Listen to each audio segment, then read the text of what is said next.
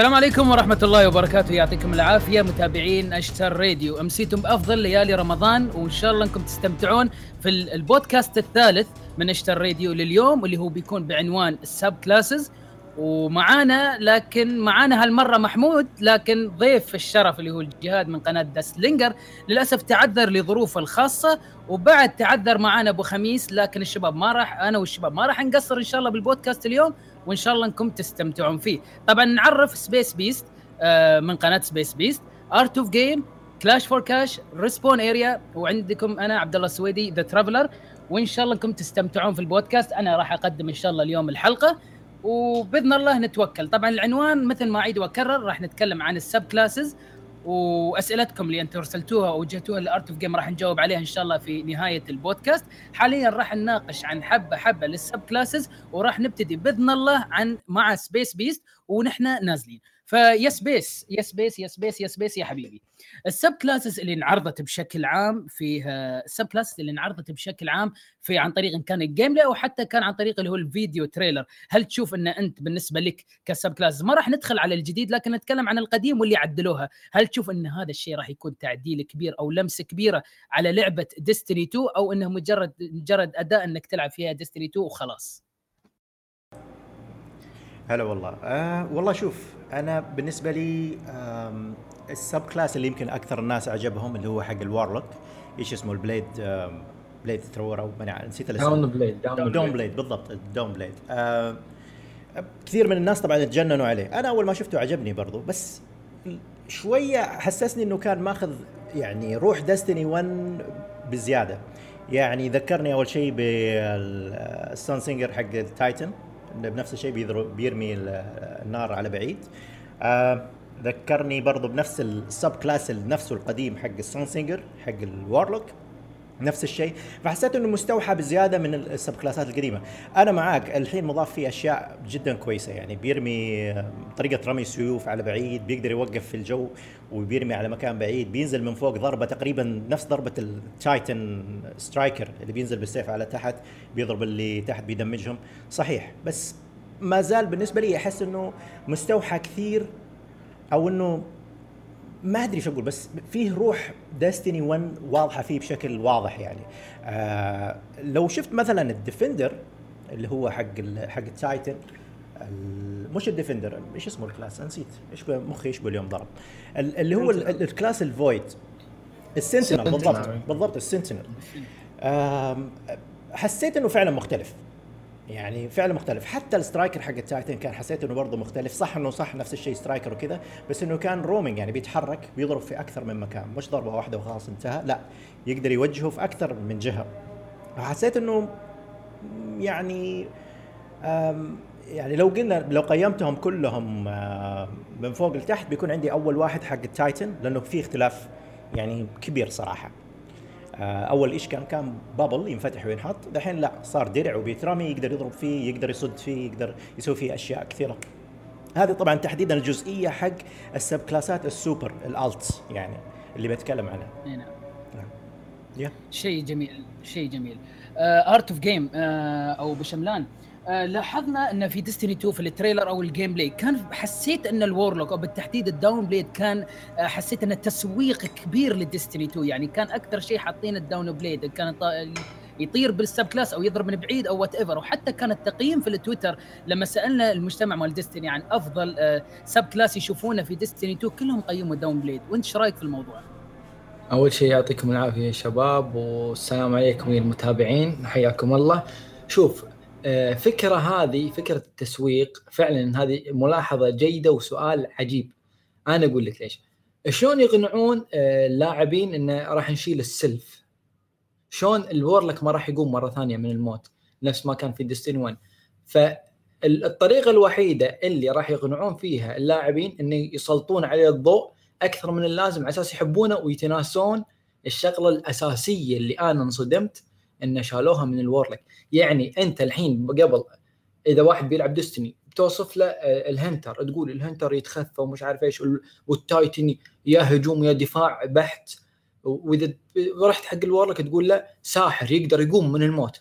الكل أعتقد إنه يشرح كذي ال Warlock حق أي واحد يبي يلعب Destiny وعندي ملاحظة Space أو وزيادة على كلام Space Space فصل كلامي بالضبط وال Dawnblade مال ال Warlock مثل ما قال جابوا كل شيء من Destiny يروح وين اخلطوا لك كل شيء بخلاط وحطوه بهال Dawnblade على أساس يقنعك انه شال السلف ريزكت.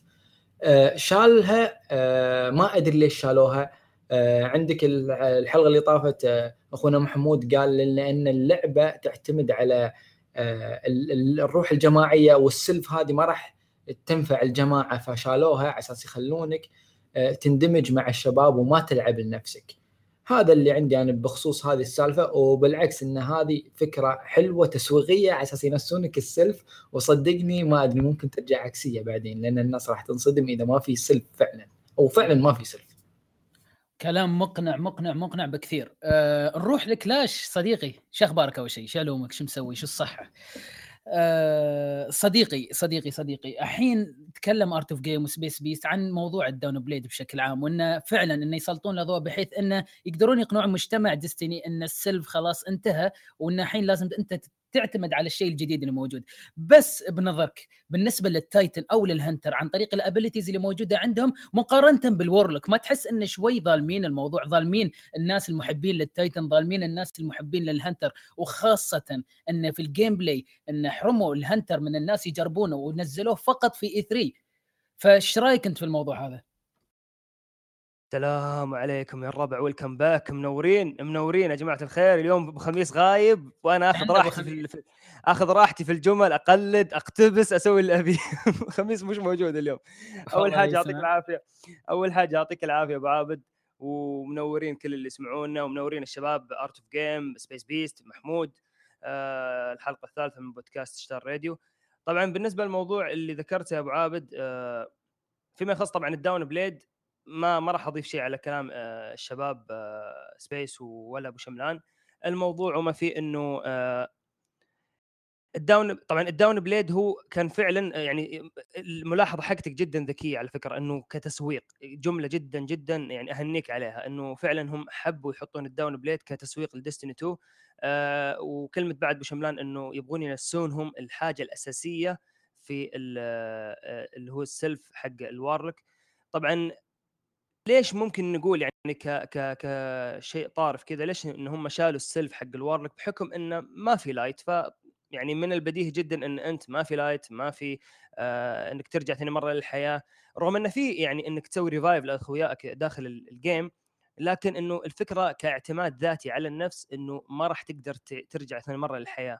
فال Warlock كان هذا الشيء اللي يميزه عن غيره إنه يرجع للحياة. فحاليا ما في light فكيف أنت كعقليه لاعب وبديهيا إنك ما راح تتقبل إنه يسوي self.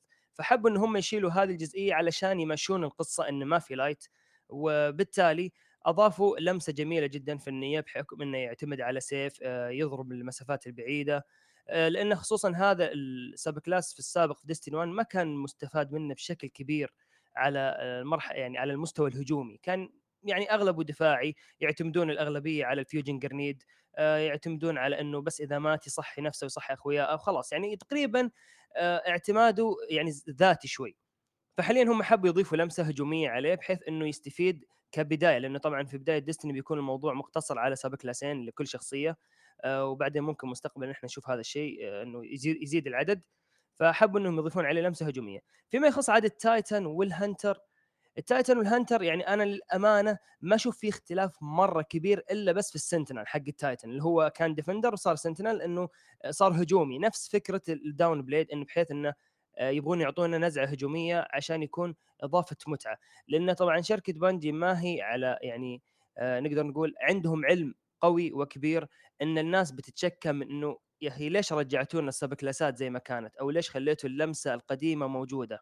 طبعا هذا أنا كمبرر بالنسبة لي أشوف انهم إنه هو حفاظا على روح القصة حق اللعبة. صعب إن أنت تطلع من من حاجة في Destiny 1 فجأة تلاقي Destiny 2 subclass ات جديدة. طب من وين جابوها؟ إذا كان أساسا بداية Destiny 2 كارثة و collapse وحالة يعني هجوم وما في light كيف جبتوا ال subclass ات هذه؟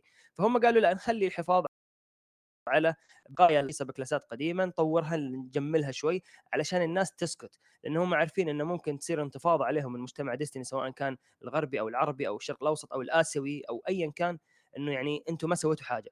وفعلا أساسا هذا الشيء اللي فكروا فيه تم لأنه كثير قاعد يقول لك إيش شفنا؟ ديستني 2 هي نفسها ديستني 1 كأنها إضافة السب كلاسات ما فيها أي شيء يعني قصوا علينا.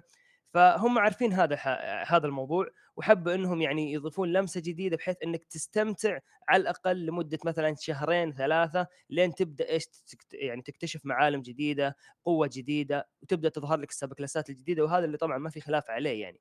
آه للأمانة أكثر الانتقادات كانت على عشاق ال Hunter أو من عشاق ال Hunter عفوا قالوا إن ال Arcstrider Bladedancer ما زال ضعيف ال Golden Gun يا أخي ال timing حقه ينتهي بسرعة. آه إيش يعني خلوا ال Golden Gun بدل ما كان ضربة ضربة صار زي ال Last Word أكثر الانتقادات هذه كانت من عشاق ال Hunter بالنسبة لي أنا واحد كعاشق لل Titan أشوفه جدا ممتاز. إن Striker حافظ على نفسه بالعكس أضافوا عليه إضافات جميلة بتفيدنا أكثر. ال Sentinel بعد نفس الشيء يدافع عن نفسه وفي نفس التوقيت يهجم. ال Warlock أكيد إنهم استانسوا عشاق ال Warlock أكثر شيء يعني لدرجه إن ال Twilight Garrison حطوه في subclass ال Warlock standard يعني فهذا شيء خرافي يعني. فعشاق ال Hunter هم المشكلة الأساسية حاليا. التحفظ القوي على ال Arcstrider من قبل شركة Bungie عليه أكثر من علامة استفهام. ما ندري ليش إلى الآن قاعدين يحاولون يتحفظون على هذا ال subclass. رغم إن كثير في مجلة Game Informer جربوه قالوا إن الأسلوب تغير فيه صار اللعب حلو جدا فيه أسهل صار يعتمد آه، الضربات حقته على المسافات القريبة والمتوسطة. لكن ننتظر الفترة الجاية ونشوف إيش اللي بنشوفه من قبل شركة Bungie أو من تسريبات أو حتى من الجهات المسؤولة عن هذا الموضوع سواء كان Game Informer أو ايا كان. آه، بس تقريبا هذا كلامك يا, يا يا شيكو. هم أكدوا إنه ما في self res في ال Warlock أظن إنه ما أكدوا. Yes.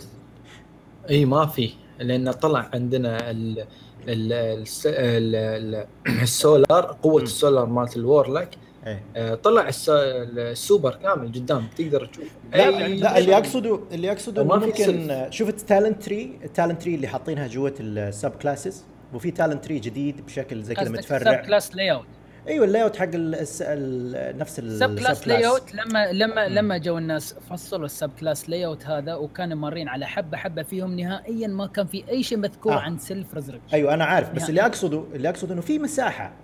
هل ممكن ما ما أدري يمكن أقول يمكن. في مساحة. يكون في ال في ال DLCs الجاية.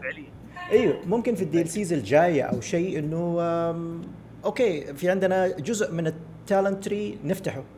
يصير عندنا جزء فرع جديد من ال talent tree يكون في آه، قدرات جديدة يكون في abilities جديدة ومن ضمنها يمكن يكون ال self res ما أدري أنا أقول احتمال. أنا أتفق معاك أنا قلت لك هو احتمالية إنه انه هم بس شالوا ال self على أساس إنه ما في light في البداية. بعدين ممكن فعليا مع أي DLC كذا بحكم إن إحنا اتصلنا على ال Cabal شلنا اللي هو الشبكة العازلة عن ال Traveler فرجع ال light فال Warlock بدأت ترجع له قوته بشكل كامل فممكن. هذه هذا الحلو في لعبة ديستني إنها مبنية على الافتراضات إن أنت يعني المصممين فعليا يلعبون على العامل النفسي. أنت أنت حاليا كلاعب ديستني أي لاعب ديستني احتك بالسنة الأولى بيبدأ يفترض أمور كثيرة ممكن فعليا إذا صار كذا يصير كذا. فهذا شيء إحنا نستناه يعني. بالعكس شيء حلو لو صار وبالعكس بيكون في يعني إضافات جميلة جدا بتكون في قادم الأيام إذا اكتشفناها مع لعبة ديستني 2 أتمنى عندي أتمنى. عندي شغلة ما قاطعك يا عبد الله عندي شغلة حق شيكو. شيكو آه المعلومه اللي راح نبتدي ب subclass ين هذه أكيدة. أول مرة أسمعها. آه تقريبا هي آه أغلب أغلب الأمور اللي ظهرت في العروض اللي صارت خلال الفترات الماضية أظهرت إن ال Titan عنده subclass اللي هو Striker و subclass ال Sentinel و زين ال Sentinel ما قاطعك. ممكن ال package الثاني آه، منت عندك خيارين بالسوبر. ممكن في bubble لأن Zavala باللعبة سوى bubble فممكن bubble ما انشالت ال Sentinel صار ال bubble حقه استعماله مو ثابت إنك أنت تحطه على الأرض وتتحامى داخله لا صار ال Titan الدرع حقه هذا اللي زي كابتن أمريكا صار يحطه قدام وجهه زي زي آه شخصية Rein زي شخصية Reinhardt في Overwatch صار يحط الدرع قدامه ويطلع شعاع بنفسجي يحميه ويحمي اللي جنبه ويتحرك فيه يتحرك فيه لقدام يعني عرفت؟ تقدر تقول حماية مؤقتة يعني. عرفت كيف؟ موضوع ال subclass ين هذه أنا أول مرة أسمعها. اذا إذا بص أنا بس عندي يعني عندي حاجة يعني الأول طبعا آه، آه، بحيي طبعا الشباب اللي معايا في البودكاست طبعا تشرف إن أنا أكون موجود معاكم كل الناس اللي بيسمعونا. بس النقاش بتاعكم طبعا جميل وبيفتح حاجات. أنا بس حابب أوضح شوية حاجات. ال trailers ال trailers اللي إحنا شفناه بتاع Zavala وال bubble والكلام ده كله ده كله هيتأجل خالص لأن ده كان قبل ال Traveler ما يتعمل له block. فاحتمالية إن ال Warlock يقدر يعمل teleport بال Hunter زي ما شفنا Cayde وال Warlock خدوا معاه وال bubble والكلام ده كله ده متأجل لحد نص اللعبة لحد ما نشوف هنقدر نشيل ال block اللي اتعمل على ال Traveler ولا لأ. دي رقم واحد. رقم اتنين عشان ما نبقاش في أحداث بتحصل جنبنا وإحنا بعيد عنها آه، إحنا عرفنا إن في البيتا هنلعب بستة subclass كل Guardian هيتفتح له اثنين subclass في البيتا اللي هتبدأ يوم 18 الشهر الجاي.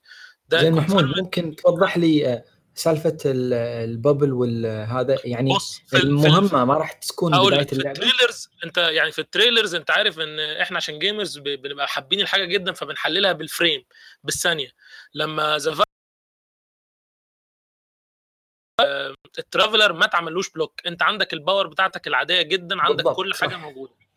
وعندك حاجات جديدة بدليل ان إحنا أول مرة نشوف إن ال Warlock بيعمل آه teleport وياخد Guardian معاه. لما راحت ل Cayde وخدته معاها جوه ال bubble. هل دي هتبقى option نستخدمها؟ آه هل دي هتبقى option إن أنا آخد حد من الزمايل اللي معايا في ال team وأعمل بيه آه teleport في حتة بعيد عشان انقذه من موقف ممكن يبقى بال Titan ممكن. فأنا أشيله وأدي الدرع بتاعه في منطقة؟ دي دي قدام. بس المهم إن كل ده كان قبل ال Traveler ما يتقفل. كده ال Traveler بعد ال trailers لما آه ال Cabal احتلوا ال Tower خلاص هم حطوا عليه الجهاز واتعمل له block تماما.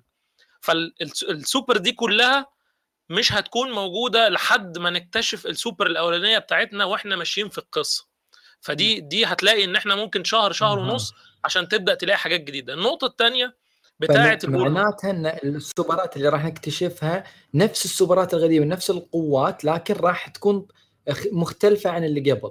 بالظبط النقطة الثانية نقطة ال characters لما كنتوا بتتكلموا على ال Warlock يعني لما نحكي الحكاية نقول إن Destiny 1 Bungie لما جت تعمل ال characters وأنا دايما بقول المعلومة دي أول character اتعمل كان ال Titan ليه؟ لأن هم جابوه من Halo تجاربهم القديمة وحطوه.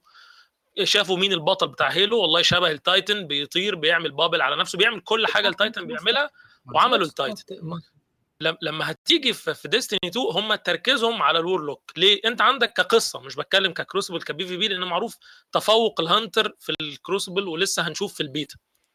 انت عندك ال Warlock تقريبا تقريبا ال blade اللي هو بيعمله هي السوبر بتاعه ال hammer بتاعه ال Titan انه بيطير وبيرمي حاجة معينة اختلفت بقى عن إن هي تبقى hammer لإن هي تبقى blade التأثير واحد. إن هو بيطير بحاجة بيبقى كله عليه سولر وبيبدأ يحدف الحاجة دي اللي معاه. بجانب إن هم حطوا له إن عنده سوبر يقدر يعمل buff يعلي ال DPS بتاع ال team كله. كمان حطوا له إنه يقدر يعمل rift حواليه ي heal ال team اللي واقف. فتقريبا ال key player بتاع Destiny على الأقل على الأقل لحد أول أربع خمس شهور هيبقى ال Warlock وعشان كده هم مخليين إن أول DLC Osiris وإن Osiris يرجع فأنت تقريبا هتكون القصة كلها متع... يعني حوالين ال Warlock ما تنساش إن أنت في 1 أنت عندك DLC كامل كان فيه صلاح الدين صلاح الدين Titan عندك تقريبا كل اللقطات المرحة وال funny أنت هتبقى فاكرها ال Cayde و Cayde Hunter فأنت تقريبا ال Warlock وجوده في تأثير القصة في الجزء الأولاني مش موجود غير عن Osiris اللي هرب.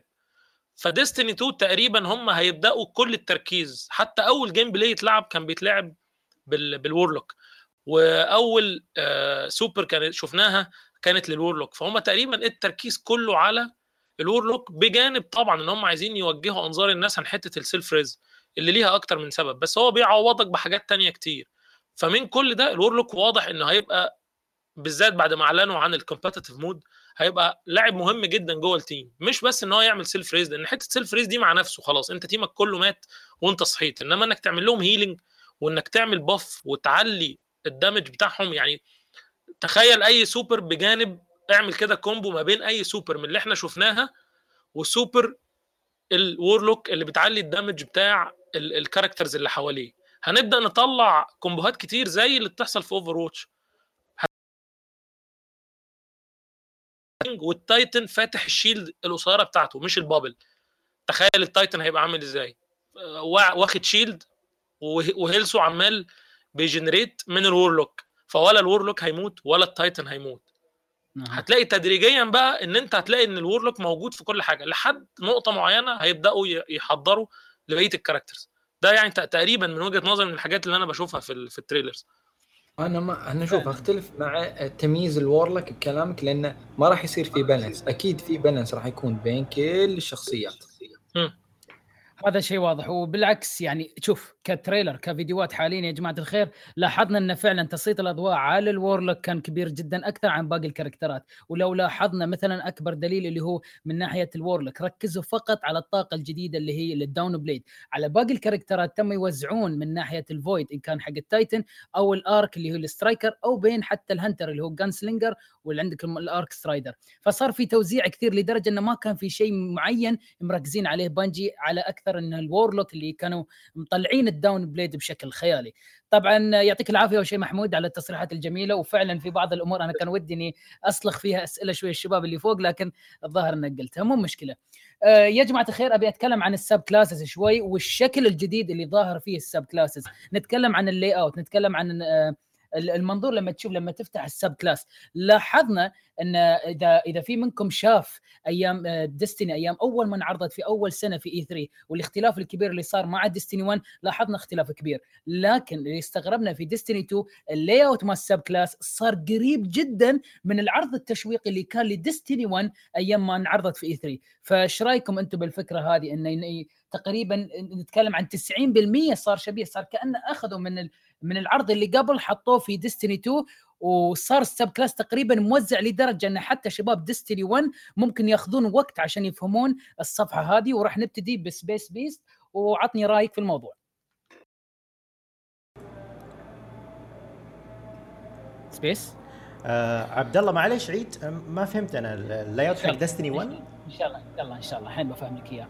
ال sub آه، classes بشكل عام آه الشكل أو ال layout اللي ظهرت فيه حاليا كان مختلف كبير مختلف تماما عن Destiny 1 لكن 90% مشابهة لل subclasses اللي كانت في Destiny 1 في عرض E3 اللي هو اللي مرة انعرضت فيه Destiny يعني المقصد 2013 يمكن أو آه ممكن نقول إن اللي انعرضت في 2013 إي تقريبا في E3 2013 كان ال layout مال ال subclass تقريبا 90% من نفس شبيه باللي موجود حاليا.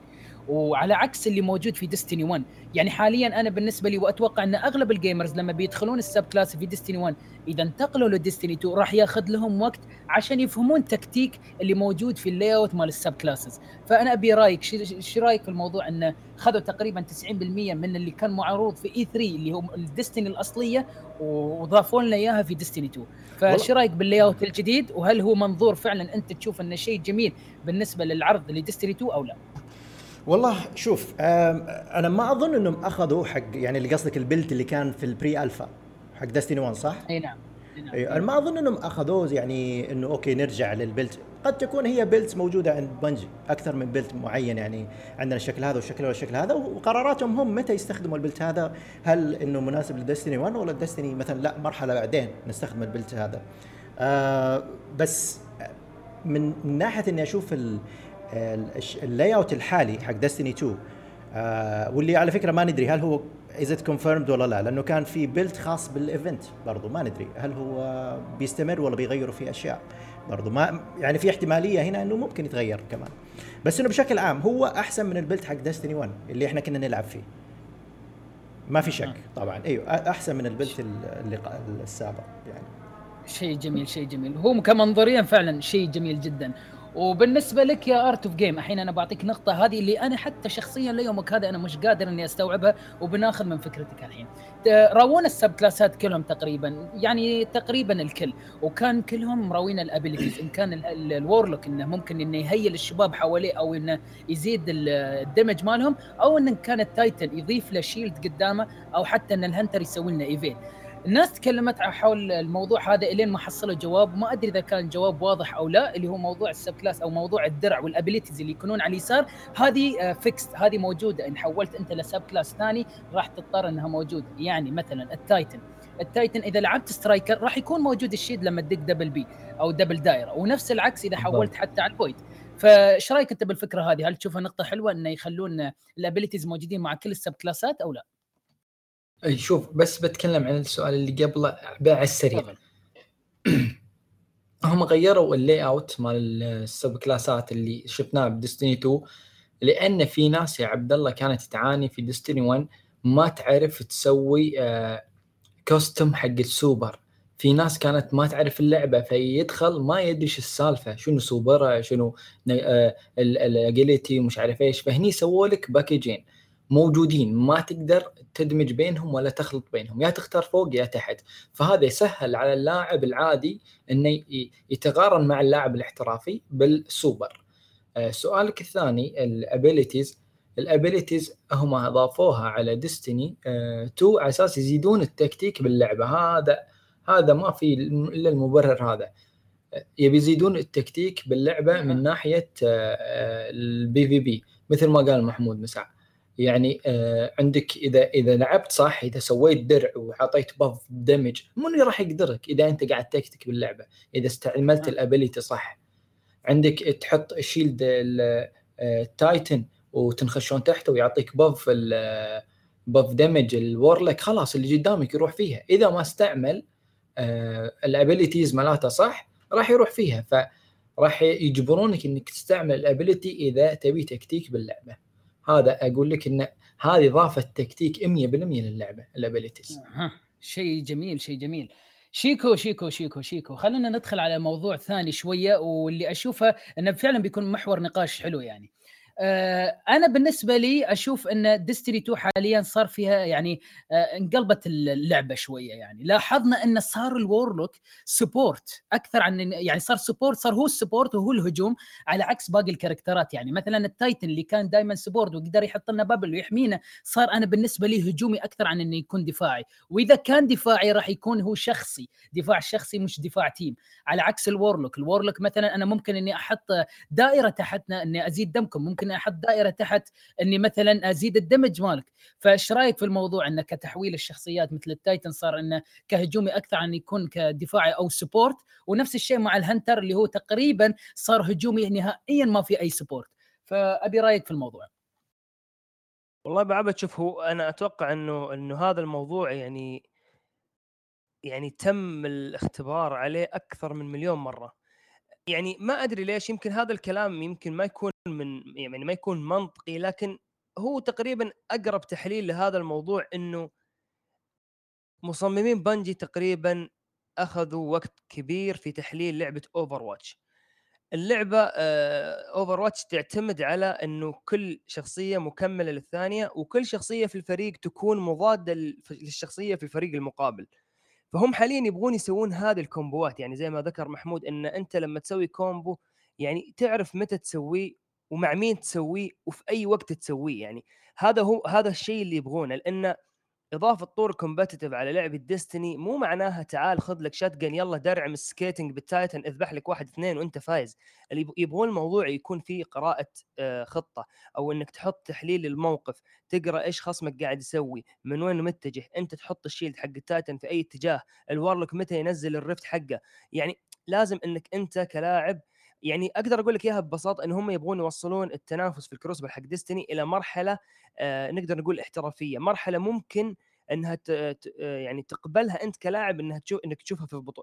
في بطولات ف سالفة إن إن ال Titan آه ما هو support ال Sentinel يقدر إنه يسوي shield لزملائه يعني على على مدى معين أي نعم يمكن ما راح يكون كمدى ال Defender في Destiny 1 بس إنه نسبيا تقدر إنك تسوي حماية لك واللي متحامين ورا الدرع حقك آه على على مدى بسيط ممكن نقدر نقول. آه، بالعكس حتى أعطوه الحرية الاكثر إنه يتنقل. يعني أيام زمان كنا نقول يا أخي يا ليت كان ال Titan درع exotic يخلي ال Defender ال bubble يتحرك. وحتى شفنا أحد الفيديوهات كذا تقريبا fan made إنه واحد مسويها حركة إنه آه هذا درع exotic لو حطيته على ال Titan تقدر إنك تطلق من داخل ال bubble وفي نفس التوقيت تقدر إنك تتحرك في ال bubble. أظن كان في ال pre-alpha زي كذا يا شيكو. أظن في ال pre-alpha كان يقدر يتحرك فيه ال Titan في مقاطع له بالضبط أيوه كان في مقاطع له وكان نفس التوقيت قالوا لا إن إحنا بنرجع الفكرة هذه نسوي remake لهذه الفكرة بحكم إنها تكون درع exotic إنه يخليك تقدر تطلق من الداخل وبعدين إنك تقدر تتنقل. ف التغييرات اللي قاعدة تصير حاليا يا عبد الله إنها تقريبا لزياده عامل التكتيك على اللعبة. هذا واحد. اثنين لزيادة الاستفادة من كل شخصية موجودة في الفريق وكل واحد يستفيد من الثاني وكل واحد يكون معاه توقيت و timing إن يا فلان أنا حاليا بسوي كذا أنت لازم تسوي combo معي في هذا التوقيت. يبغون يضيفون عامل التواصل آه، يبغون يضيفون عامل التخطيط بشكل أكبر يبغونك تفكر لكل حاجة تسويها. ما يبغون الموضوع آه، سهل و easy mode كذا إن أنت في Destiny كنت على طول تجهز ال Palindrome حقك ولا ال Eyasluna ولا ايا كان السورس PDX 45 ولا ايا كان وتحط لك ال Matador وتبدأ تنطلق ولا ال sniper وتبدأ تنطلق في Crucible تذبح الأول الثاني وتسابق كل واحد مين يذبح أكثر. لا يبغون الموضوع إن مو شرط إنك تكون ذابح كثير بس إن عندك فائدة عادة عادت على الفريق من ناحية التكتيك. إن أنت حطيت مثلا هذا ال heal هنا رفعت ال damage أعطيتهم boost damage في هذه المنطقة اللي إحنا فعلا كنا محتاجين يبغون النظام يكون بهذا هذا النحو. فصراحة أنا أشوفها إضافة جدا جميلة.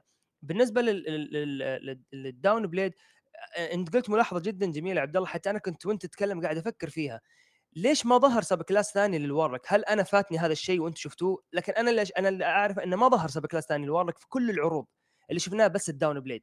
شفنا لقطة واحدة لإيكورا راي إنها ضربت بال Voidwalker الطيارة جناح الطيارة وطاحت لكن هل ال Voidwalker بيكون هو آه ال subclass الثاني آه في Destiny 2 هل بيتم على ما هو عليه ولا بيتغير زي ال Gunslinger وال Striker والأمور الثانية اللي تغيرت وانضافت عليها بعض الأمور ف أنا ما أدري إلى الآن هل أنا ضيعت هذا الشيء ولا فعليا آه، إحنا ما شفنا هذا الشيء.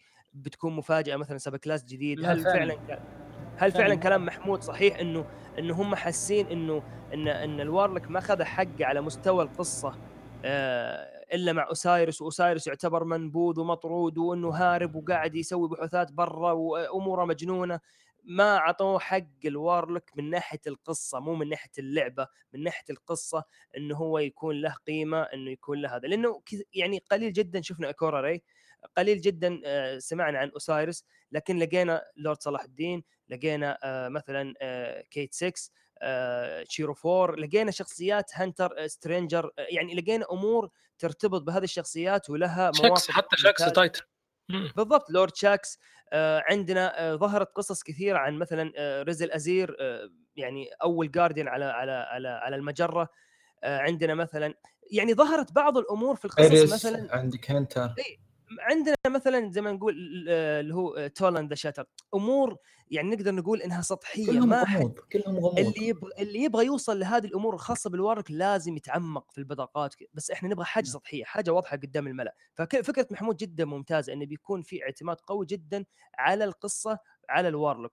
إنه بيعطونا حقه شوي إنه ال Warlock وحضارة ال Warlock والسحرة والأمور هذه والعياذ بالله كيف بيتم التعامل معاها في لعبة Destiny 2 فبالنسبة لسؤالك عشان ما أطول الإجابة أنا أشوف إن ال combo ات هي بتكون الأساس في لعبة Destiny 2 وهذا مقتبس بشكل كبير جدا من لعبة Overwatch ما نبغى نطري ألعاب ثانية بس خلينا على المدى القريب. لعبة Overwatch كيفية التعامل داخل ال game كيفية التعامل داخل طور competitive متى تسوي combo مع زميلك. يبغون يرفعون من عامل أو نسبة التكتيك في اللعبة علشان ما يكون الأمور يعني بتسيب. ادخل اذبح واطلع. فصراحة إضافة جدا ممتازة وأنا يعني أشوف إن على موضوع الابيلتيز والأشياء هذه أشوفها منسقة. كل واحد قاعد ياخذ حقه اللي كان هجومي عطوه شوية نزعة دفاعية واللي كان دفاعي عطوه شوية نزعة هجومية واللي كان مثلا يعني إلى الآن إلى الآن صراحة نكون واقعيين الهنتر هو عليه أكثر من ألف علامة استفهام. ما ندري هو دفاعي هجومي. ال sub classes اللي عند ال Hunter حاليا كلهم هجوميين. بعدين أعطوه sub class support اللي هو كان Nightstalker هل بنشوف حاجة support في ديستني 2 ولا لا؟ إلى الآن ال Hunter وتحفظ بنجي على هذه الشخصية وال sub class ات حقتها إلى الآن يعطينا أكثر من علامة استفهام. ما ندري إيش داخل خفايا هذا ال Arcstrider ما ندري إيش داخل ال layout حق حقة ال Hunter لكن ننتظر ونشوف. لكن آه الأمور صراحة جدا جميلة والتغييرات جدا تكتيكية وأشوفها بتفيد اللاعبين في ديستني 2 أتمنى ممكن يا شباب ما قاطع ممكن ما يبي يعرضون لك كل ال sub class ات على أساس ما تخرب اللعبة. لأن كل الناس كانت تقول ليش يعرضون كل شيء؟ خلاص لعبنا اللعبة خلاص ما له داعي نلعبها. وممكن التحفظ هذا على أساس ما يعطونك كل شيء. وزيادة على كلامك يا يا يا أبو شملان. آه، أنا خايف يسووا معانا في البيتا زي ما سووا في دستني 1 دستني 1 الظاهر كان فاتحين الأرض كاملة كل ال missions حقتها وال Devils' Lair strike وكانوا فاتحين ال strike حق اللي في مارش حق ال Flayer.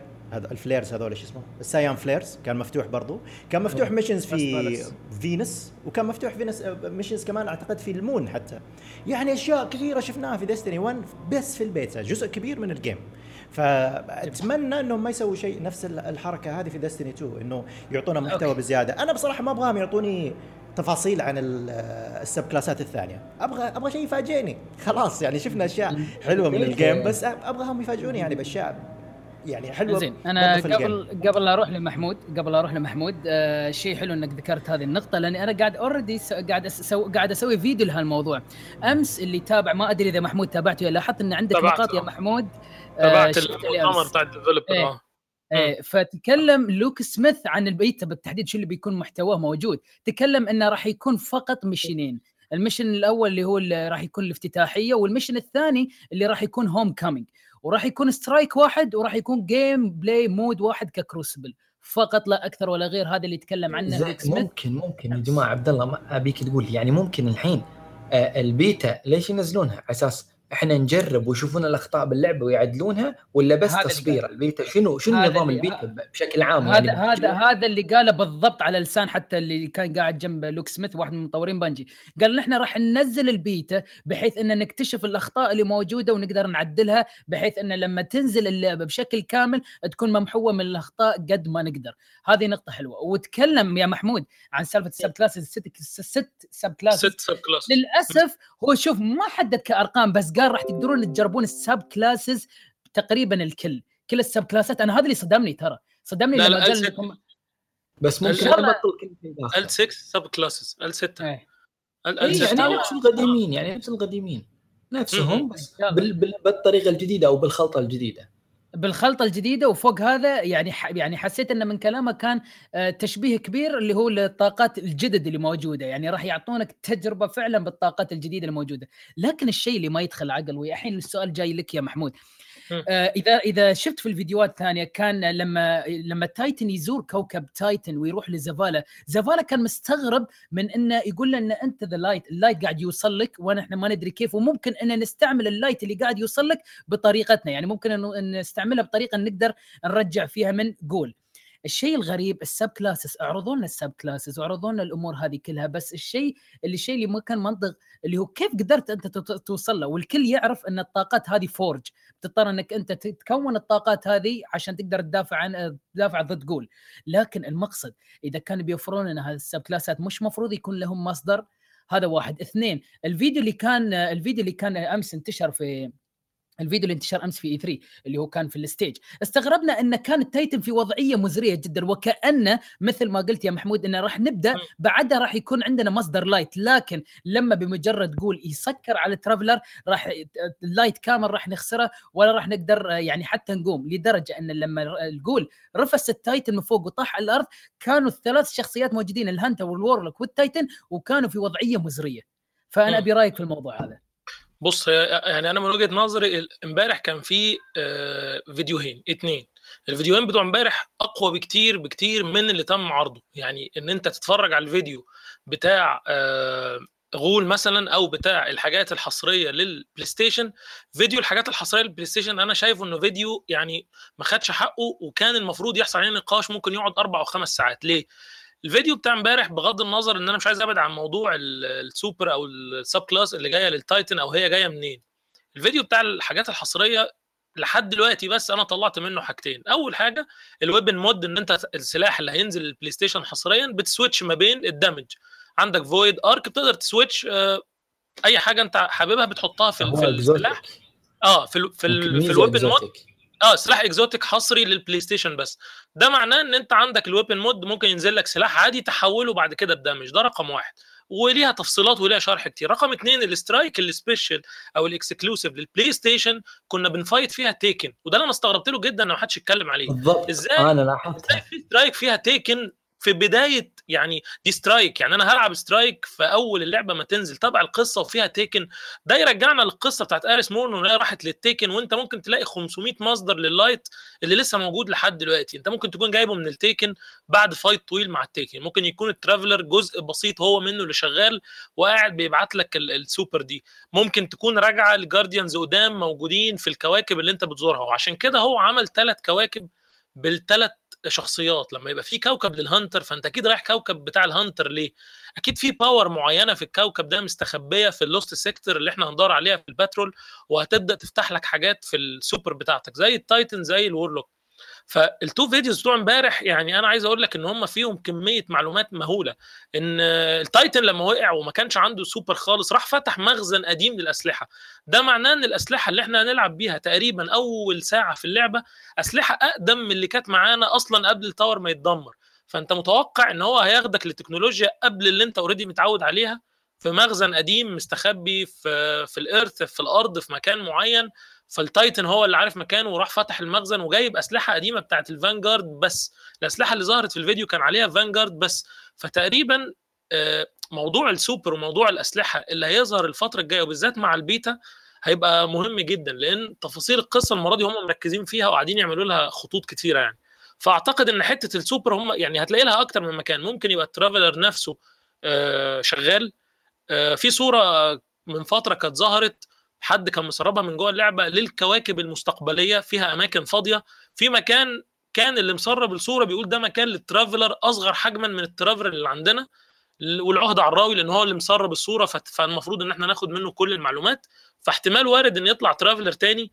ما تعرفش مين consul الجديد اللي بعت Ghaul أصلا على ال Tower ده ممكن يطلع أي حاجة بتديك power وعايزة تخلص من ال Cabal ما تستبعدش المعلومة اللي كنا عرفناها زمان إن ال Cabal دول مش اللي إحنا already كسبناهم دول جايين من المستقبل معمول لهم سفر عبر الزمن عن طريق ال Vex. فأنا متهيألي إن بعد أسبوع من نزول Destiny هتلاقي القصص كلها اتلخبطت في بعضها وبقى في تساؤلات كتير. هتلاقي حاجة منهم بتقول لنا السوبر دي جت منين يعني؟ هو على فكرة محمود إضافة بس على كلامك في في مصدر أساسي تم ذكره بس ما أدري ليش إلى الآن العالم متغفلين عن هذه المعلومة. يعني. هم ذكروا مصدر أساسي لل light وكيف إحنا بنحافظ على القوة حقتنا من هذا المصدر. قالوا إن الكواكب الثلاثة اللي موجودة حاليا معانا Titan و Nessus و Io الكواكب الثلاثة هذه مر عليها ال Traveler قبل ما يوقف عند كوكب الأرض. يعني مرور التاي مرور ال Traveler على هذه الكواكب صار فيه في هذه المنطقة نقدر نقول قوة أو بقايا من ال light. وأنا ذكرتها في أحد الفيديوهات السابقة. حتى في المصممين لما كان في كل لقطة كذا يجون يتكلمون عن هذا الموضوع في مصممة قالت إن كوكب Io هو آخر كوكب مر عليه ال Traveler قبل ما يوصل لكوكب الأرض. يعني فبالتالي إن ليش إحنا استر... ليش إحنا الجار ال Vanguard عفوا رجعونا لهذه الأماكن اللي هو على أمل إن إيش بما إن ال Traveler مر من هنا فيقول لك دائما أي منطقة يمر عليها ال Traveler يكون فيها العصر الذهبي يكون فيها خير. فهم رايحين على هذا النهج إنه إحنا يعني آخر ثلاث كواكب مر عليها وآخر ثلاث أقمار ما أدري هي كواكب ولا أقمار آخر ثلاث مناطق مر عليها ال Traveler قبل ما يوصل كوكب الأرض وي... وي... وي... ويستقر في هذه المنطقة هي Titan Nessus Io. طيب إحنا بنروح له بنرجع لورا شوي. لعل وعسى نلاقي فعلا بعض من بقايا ال light تخلينا نقدر نستمر. وهذا فعليا اللي تقريبا حصل يعني. إلى الآن التفاصيل مبهمه ما في تأكيدات صحيحة و... وفي ناس تقول لك إن إحنا إحنا ك Guardian ندور على ال light في ناس تقول لك إن أساسا بدايات قصة Destiny 2 بتكون إن أنت تبغى تساعد ال Vanguard نفسهم اللي هو commander Zavala و Ikora Rey و Cayde 6 إن أنت تجيب لهم ال light لانهم صاروا جدا ضعاف. فما ندري هل أنت تبحث عن ال light عشان نفسك ك Guardian ولا عشان تقوي ال Vanguard حقينك وتحميهم. فإلى الآن الأمور مبهمة بس أحد الأمور الأساسية اللي ذكرت هذا الموضوع إنه في بقايا light في هذه المناطق بحكم إن ال Traveler قبل ما يوصل الأرض ويستقر مر على هذه المناطق. فبالتالي إحنا رحنا لها.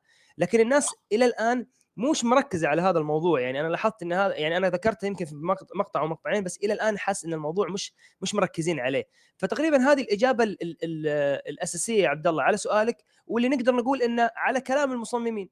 فهمت كيف؟ في احتمالات بص بص يا شيكو بس في في نقطة مهمة جدا. يعني بما ان النقاش اتفتح أنت لازم تبقى عارف وأنا كنت قلت لك الموضوع قبل كده شيكو إن هم في فيلم كنت اتفرجت عليه استوحوا قصة ال Traveler عشان يحطوها في الفيلم.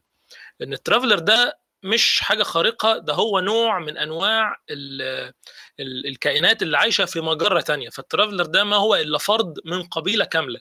القبيلة الكاملة من ال Traveler دي تم إبادتها. وارد إن يطلع واحد تاني عايش موجود في أي حتة فهو بحد ذاته فرد من نقدر القدرة أو الطاقة اللي هي ضيعت كل الجنس بتاعه هو كان حابب يحاربها. فلف على مجرات كتير بيحاول يفيد أصحاب المجرات دي والكائنات اللي عايشة في المجرات دي بالمعلومات اللي عنده بالقوة اللي عنده. كذا كائن هو عدى عليه ما قدرش يكسب المعركة باستخدام القوة بتاعة الترافلر لحد ما وصل للهيومن لحد ما وصل على الأرض فلقى ناس تاخد القدرة دي مع القوة اللي عندهم فيبدأوا يفايتوا. فأنت يعني المعلومات اللي أنت قلتها مع المعلومة دي أنت في الكواكب دي أنا أنا متوقع متوقع ممكن إن أنت زي ما بنشوف في ألعاب كتير لما تروح الكواكب دي تلاقي حد من اللي كانوا عايشين فيها وتطلب منه المساعدة فيفيدك بالعلم اللي عنده. يعني بدل ما كان ال Traveler بيجي زي ما بيقولوا يديك كده آه، في معلقة كل خبرته يقول لك خد اتفضل ادي خبرتي انت دلوقتي مضطر تعدي على كل الناس اللي اتعاملوا مع ال Traveler وتاخد من كل واحد معلومة وتحطها على المعلومة اللي في الكوكب اللي جنبه على المعلومة في الكوكب اللي بعده لحد ما تجمع معلومة واحدة كان ممكن ال Traveler يديها لك في يوم أو سوبر أو power. وارد جدا إنك تلاقي إن إحنا عاملين آه، تحالف مع حد من ال Taken وارد يبقى في واحد من ال Hive في كوكب ما مستخبي زي ما كان موجود آه، من ال Fallen حد موجود عندنا في ال Reef. وعامل معانا تعاون. ممكن تلاقي واحد من ال Hive ممكن تلاقي حد من ال Vex مستخبي في حتة معينة في كوكب معين ويطلب منك إنك تساعده ويبدأ يبقى في تبادل خبرات في القصة دي. فالأيام الجاية هتبين حاجات أكتر إن شاء الله. على على طاري مصدر ال light آه، في في الأرض في قطعة من من ال Traveler وقت ما هي نظرية إنه Rasputin ضرب Traveler وطاحت منه قطعة. مين ما كان اللي ضرب Traveler في قطعة من Traveler طايحة في الأرض. وطايحة تحديدا في منطقة ال European zone اللي بيكون فيها ال social area الجديدة حقتنا. القطعة هذه من ال Traveler infested الحين بال dark powers وأشياء زي كذا. فإحنا المفروض إنه يعني في في في مسار القصة قدام نحررها من ال dark powers هذه. لو تتذكروا في في mission كان اسمه Chamber of the Night في Destiny 1 كان لما نيجي هناك ال Ghost بيقول لنا إنه آه ال Ghost أو ما أدري واحد من ال Vanguard بيقول لنا إنه ال Hive قاعدين يسووا ritual dark ritual إنهم يسحبوا ال light حق ال Traveler آه فأغلب الظن إنه هذا ال mission بالذات مرتبطة بهذا الموضوع موضوع ال shard اللي طايح من ال Traveler في الأرض اللي هو لسه فيه light من light ال Traveler وهم كانوا قاعدين يسحبوا منه آه ال light أو whatever هم إيش بيسووا بال light يعني بيسووا له consume ولا إيش بالضبط. آه ما ندري تحديدا. آه بس قد يكون قد يكون احتمال كبير يكون ال shard هذا اللي طايح في الأرض يكون جزء أو مصدر من مصادر ال light اللي راح ترجع ال light ل آه لل لل Guardians تمام. تمام يا سميس الحين طلعنا من الموضوع كثير لكن خلينا نرجع. لكن آه، بجاوب بس جواب سريع ونرجع لمحور ال subclass مرة ثانية. القطعة اللي شفتها اللي يا Space اللي كانت موجودة already هذه هذه في منطقة European Dead Zone European Dead Zone هذه كانت مسكرة من زمان بحيث إن التلوث اللي صار بعد ما انضرب عن طريق ال Rasputin الشرايح اللي طاحت من ال Traveler سببت تلوث في المنطقة هذه كلها فاضطروا انه يسكرونها يعزلونها عن باقي ال Guardians بحيث انه ما يمتصهم اللي هو التلوث اللي موجود هناك. لكن راح نفتحها حاليا مرة ثانية عشان نقدر نستفيد من المنطقة اللي هناك. نرجع لمحور ال subclasses يا جماعة الخير مرة ثانية ونتكلم وياك عبد الله عادي أعقب على شغلة واحدة على السريع بس. تفضل تفضل تفضل. أه بس لا تحمس المشاهدين وايد. لا, لا, لا, دقيقة دقيقة بس. strike ال Taken اللي يتكلم عنه محمود أنا أعتقد لأنه حصري راح يكون من خارج القصة ما راح يكون مسار القصة. على أساس ما ما يميزون آه اللي بال PlayStation آه، عن ال Xbox مثل Echo in the Chamber يعني ما كان بسير القصة اللي كنا نلعبها. هذه الملاحظة اللي عندي. الملاحظة الثانية إحنا الحين ال power اللي عندنا ال strike وال وال Dawnblade ومش عارف إيش السوبرات بشكل عام من وين ناخذ قوتها؟ هل من عند داخل الإنسان ال Guardian نفسه؟ لأن ال Ghost ما يحيي إلا Guardian في قوة معينة. فال إيه في light أو يقدر يتحمل القوة مالت ال light القوية هذه ف شنو مصدر السوبر؟ أنا بعرف شنو مصدر السوبر على أساس يصير هذا مجال نقاش قوي يعني السوبر من الإنسان نفسه ولا السوبر من ال light ناخذه؟ الشيء اللي الصدمه بعد يا دقيقة بس شيكو هو نفس النقطة اللي ذكرتها أنا قبل شوي إن انصدمنا زيادة إن لما ال Titan زار الكوكب زار الكوكب عند Zavala هو كبداية على ما اظن افتتاحية لكوكب Titan وانصدم Zavala بكبرة انصدم إنه قال له أنت بغض النظر إن ال Traveler حاليا محصور لكن أنت قاعد يوصل لك light وهو مش عارف المصدر من وين. قاعد يوصل له light ومش عارف المصدر وين وقال احتمال إن نستعمل ال light اللي عندك عشان نصد Ghaul. فهذه بروحها أصلا 70 استفهام طالع عليها فإذا تلميح للمصدر الجديد هذه. اي هو هو بيسأل هو بيقول له يقول له إذا ال light رجع لك أنت ممكن ال light يرجع لنا كلنا. يعني هي بس بداية الموضوع بداية الخيط. إنه سوى ال missions إيش ما كان من missions بنسويها؟ أو إيش ما كان شيء بنسويه بيرجعنا لل light؟ الكل بعدين راح يسويه وراح يرجع له ال light سواء Zavala أو واكبر دليل اي واكبر دليل انه أصلا فعلا واعترفوا ال commanders ال Vanguards قالوا نحن ترى ما نقدر نسوي شيء لأن وصلنا لمرحلة قاعدين نستعمل فتات ال light.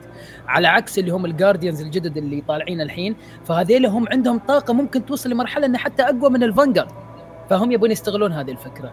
نرجع لمحور ال subclasses يا جماعة ونرجع مرة ثانية مع Space Beast أبي أتكلم عن نقطة في ال subclass صراحة.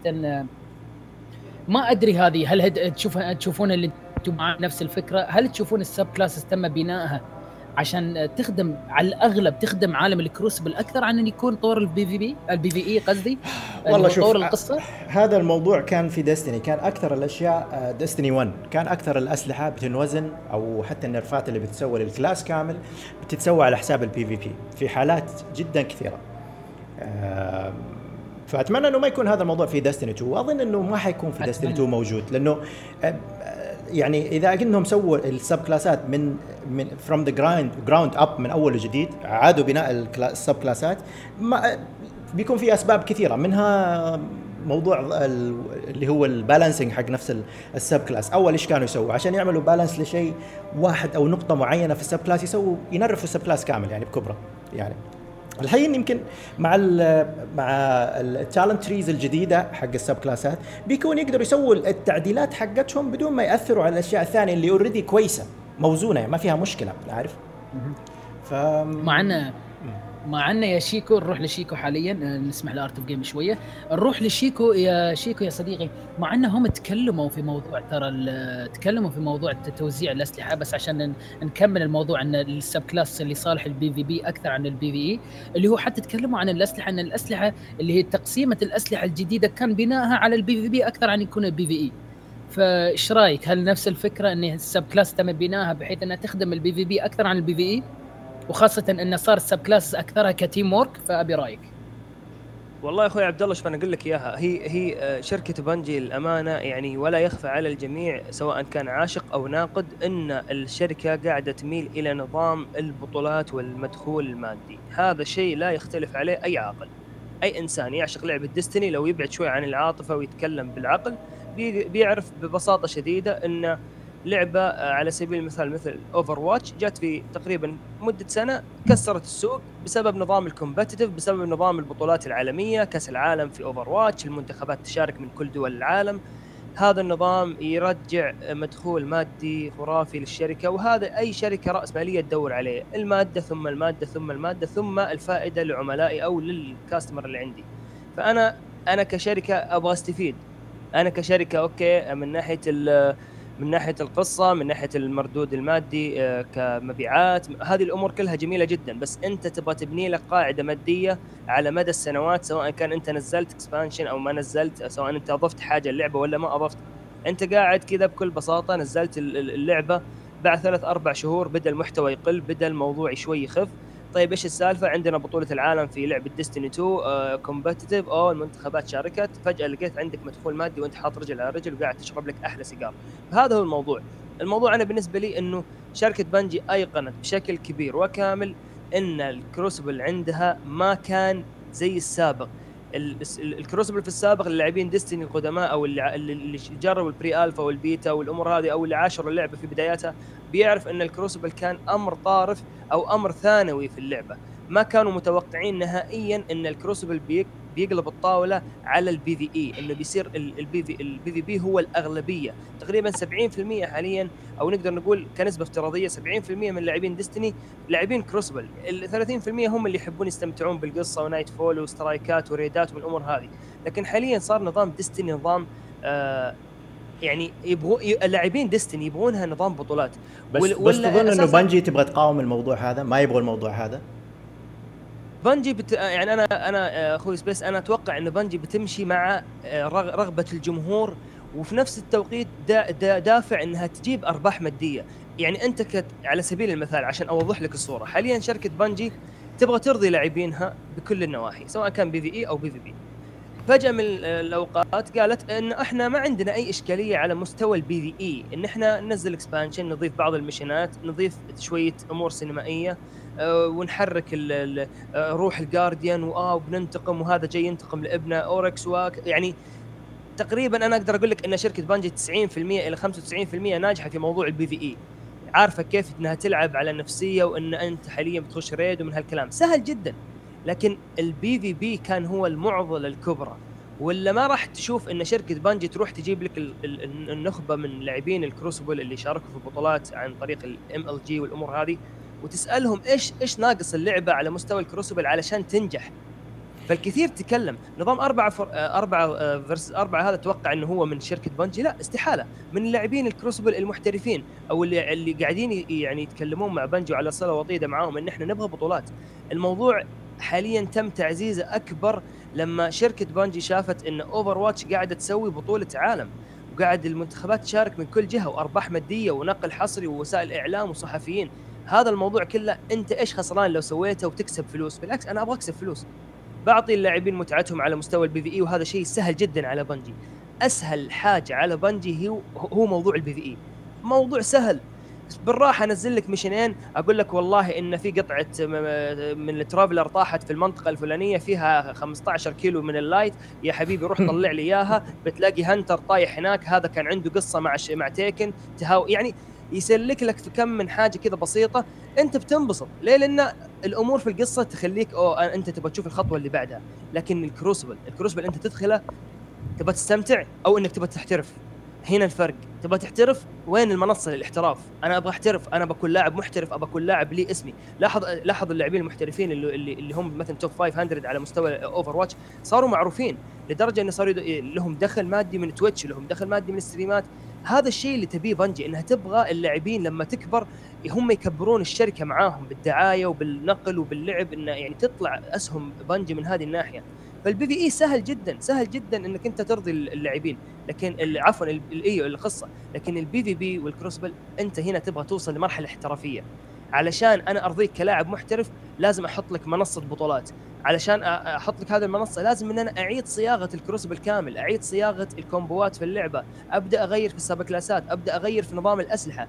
ولا ما كان شفنا هذا التغيير الكبير في نظام الأسلحة وما كان شفنا هذا التغيير في نظام ال subclasses اللي موجودة عندنا ولا كان شفنا التغيير على مستوى إنه فجأة من ستة لأربعة وبعدين صار عندنا quick play competitive كل الأمور مقتبسة بشكل واضح علشان أنا في النهاية أرجع لمدخول مادي يفيدني أنا أستفيد أقدر أقدم محتوى واللاعبين اللي حقين ال Crucible المحترفين يلاقون منصة يبرزون فيها ولاعبين ال PvE الجميلين جدا والبسيطين واللي يرضون بأقل القليل عندهم القصة نحطيهم كم من mission على كم strike على سلاح exotic كذا حصري وندلعهم بكم من مهمة ونعطيهم بطاقتين جرمور. هذا في السابق طبعا حاليا ما في بطاقات جرمور. ونقول لهم يلا استمتعوا انبسطوا وكان الله غفور رحيم. أنا أنا أنا عندي إضافة.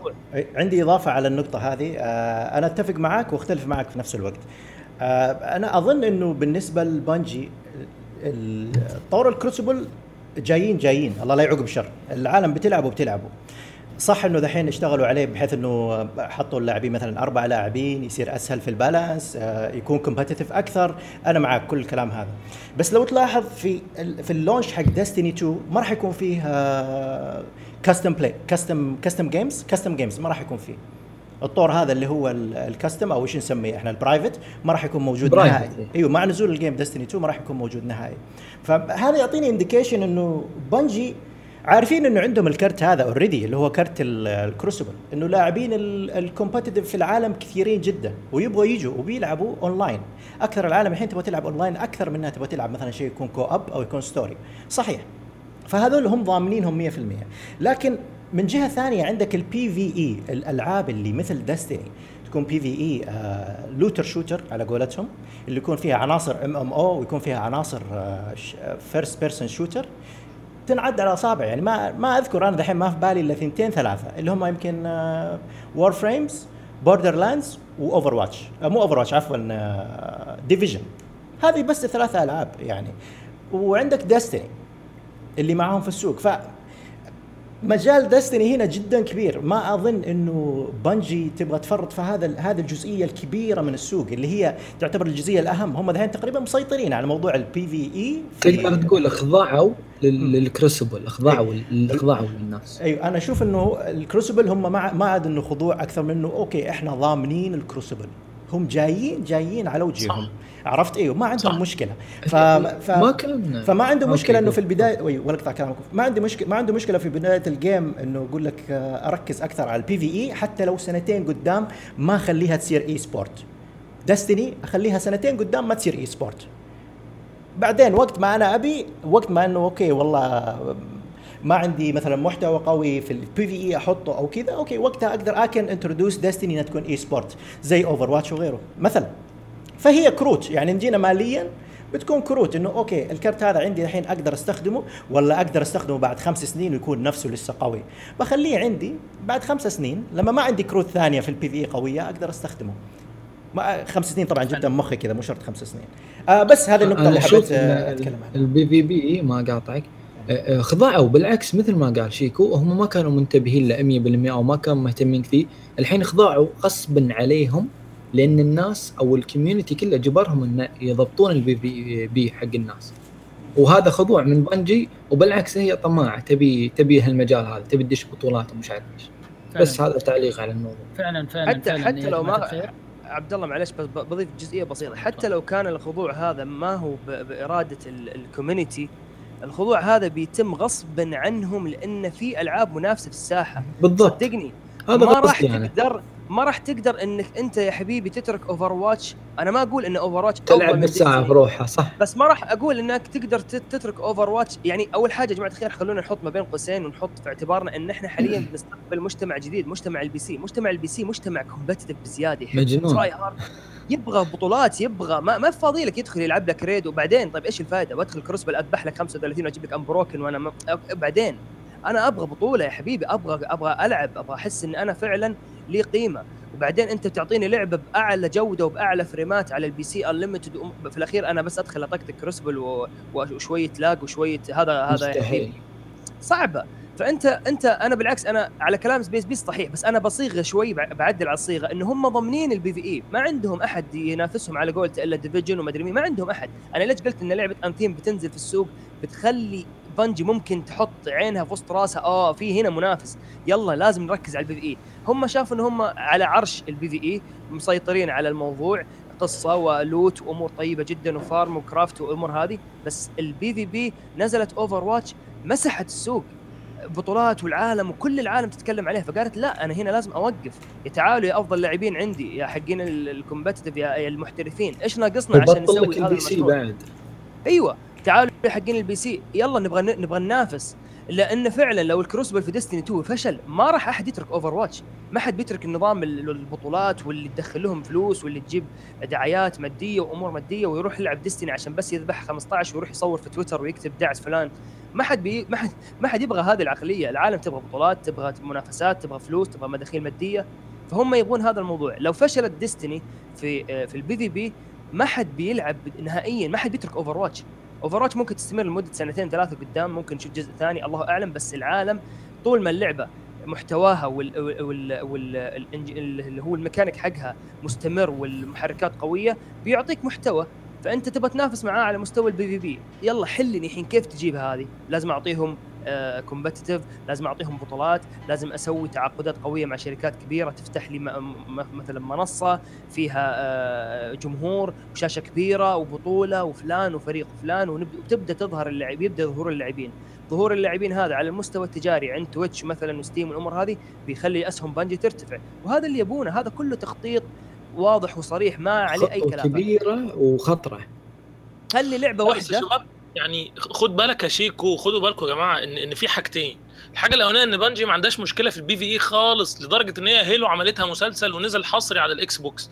فيعني ممكن يجيب مؤلف من بكرة الصبح يعمل لك مسلسل ل Destiny ويعمل لك محتوى PvE من هنا لحد 100 سنة قدام. النقطة الثانية إن هم في ال Crucible كان عندهم مشكلة كبيرة مشكلة كبيرة ما تنفعش تخش بيها بطولة واللي الناس كانت واخداها بتريقة اللي هي ال carry. ما ينفعش تخش تلعب تكاري اتنين في Osiris تسع ماتشات. دي دي حاجة مصيبة في, في ميكانيك اللعبة. والله صح. ما ينفعش. عشان كده هم عملوها أربعة. أربعة دي معمولة أصلا عشان تقضي على ال carry. يعني إيه أنت تعمل carry آه، واحد يعمل لي stream كل يوم ثلاث بيعمل carry ل 100 واحد تسع ماتشات Osiris مفيش حد عارف يكسبه. ده معناه إن هو حريف آه وإن ميكانيك اللعبة فيها حاجة بايظة. يعني إيه carry؟ يعني أنت داخل تلعب اللعبة لوحدك. طب إيه ال two guardian دول؟ أنت ليه عامل ثلاثة ضد ثلاثة ما تعمل custom والله كلام 100% ما ينفعش حد في Call of Duty يعمل carry ما ينفعش Overwatch تعمل carry أي لعبة multiplayer محترمة في العالم ما ينفعش تعمل carry لحد. carry دي Over watch مع Call of Duty في carry لا تعمل carry ال team تسع ماتشات ورا بعض. في Call of Duty ما فيش Osiris في Call of Duty أنا قصدي إنك تعمل carry يعني مش round واحد. إنك تقدر رحلة كاملة. تسع ماتشات ما تخسرش ولا ماتش. وواحد داخل يعمل carry أنا شفت واحد داخل يعمل carry بأبوه وأمه. فانت داخل انت ميكانيك اللعبة بايظة انت جايب اتنين أصلا ما بيعملوش حاجة واقفين بس عشان ما يطردوش يروحوا ال Tower وانت بتعمل لهم carry لحد ال Lighthouse ده معناه إن الميكانيك بايظ. عشان كده أربعة ضد أربعة لازم هم متجهين لل Crucible صح؟ الكلام كله صح. فعليا سير ديمتريس كان يسوي carry حق ابوه وامه فعلا ياخذهم كذا يلعبهم معاه. آه كرافتي كمان كرافتي سواها برضه carry كرافتي عندك وش لك كلهم كانوا يسوون carry هذا النظام صح فعليا يعني مضروب جدا جدا مضروب. زين شيء حلو خلاص. ما دام انكم أنتم تقريبا جاوبتوا على كل شيء فخلونا بس أنا اعطي آه، أعطي نقطتي الأخيرة خلاص ثم ندخل على الأسئلة إن شاء الله. آه، فعلا Destiny 1 كانت أكثر آه، صعوبة تواجه Bungie بشكل عام. هي كيف ممكن يحسنون من ال PvP وكيف كانوا يقدرون يسمعون للناس؟ وكيف كانوا يقدرون مثل ما نقول شيء يقنع جميع فئات اللي يلعبون PvP وأكبر دليل انه تقريبا كل شهرين كل ثلاثة ينزلون balance الاسلحه كل شهر نزلوا balance الاسلحه كل شهرين نزلوا. هذا دليل انه أصلا ما في إتقان ما في ما في شيء قاعد يرضي الناس. وكل ما قاعدين يسوون شيء قاعدين يخربون شيء ويصلحون شيء. فعن طريق أنا بالنسبة لي Destiny 2 ال PvP الجديد اللي موجود وأخذوا الناس في البطولات MLG فأتوقع إنه راح فعلا راح يكون شيء كبير جدا حاله حال باقي الألعاب اللي شبيهتها اللي هي Overwatch خاصه الحين ما دام إن Destiny دخلت مع Battle.net فأتوقع إنه راح نشوف تحسنات كبيرة في طور ال PvP وأتمنى من كل قلبي إن في يوم من الأيام نسمع إن في بطولات عالمية ل Destiny وبالعكس شوفوا كيف الجماهير راح تتابع شوفوا كيف الدعم اللي راح يصير. حتى لو كان في شخص ملان ما عنده شيء تلقاه فتح لك ال Twitch ودخل لك على واحدة من البطولات قاعد يتابع ففعلا راح يكون شيء ممتع وخيال. وأتمنى أتمنى انه ما يصير موضوع اللي هو البالانس الأسلحة إلا بين فترة طويلة وفترة وإنها تكون بالغلط. يعني نزلوا السلاح ويمكن في غلطة بسيطة صلحوها فقط لا أكثر. فأتمنى يكون هذا الشيء. ويعطيكم العافية على كل الأشياء اللي تكلمتوا عنها عن سب كلاسات اليوم وفعلا كانت حلقة جدا ممتعة. لكن خلونا ندخل على بعض الأسئلة من أسئلة الجمهور وأتمنى آه، أتمنى أن توصل يوصل لهم الجواب آه، بطريقة سلسة وبسيطة وواضحة بحيث أن نقدر نغطي الموضوع. ولين ما أنا شوية أختار لكم الأسئلة لأن في بعض الأسئلة موجهة لأخوي أبو خميس و وشكلي بطرش لك اياها على الخاص بحيث إنك تقدر تجاوبهم على انفراد يا أبو خميس وسامحنا إنك مش موجود معنا اليوم في الحلقة أه يقول لكم مثلا مثلا عندنا واحد مطرش رأي اللي هو اسمه راشد يقول لك ال Warlock بيسحب البساط بقوة بسبة ال Dawnblade وخصائص الجبارة في تقريبا كل ما تحتاجه موجود healing وأيضا damage بس يعني ال damage فايش رأيكم في الموضوع؟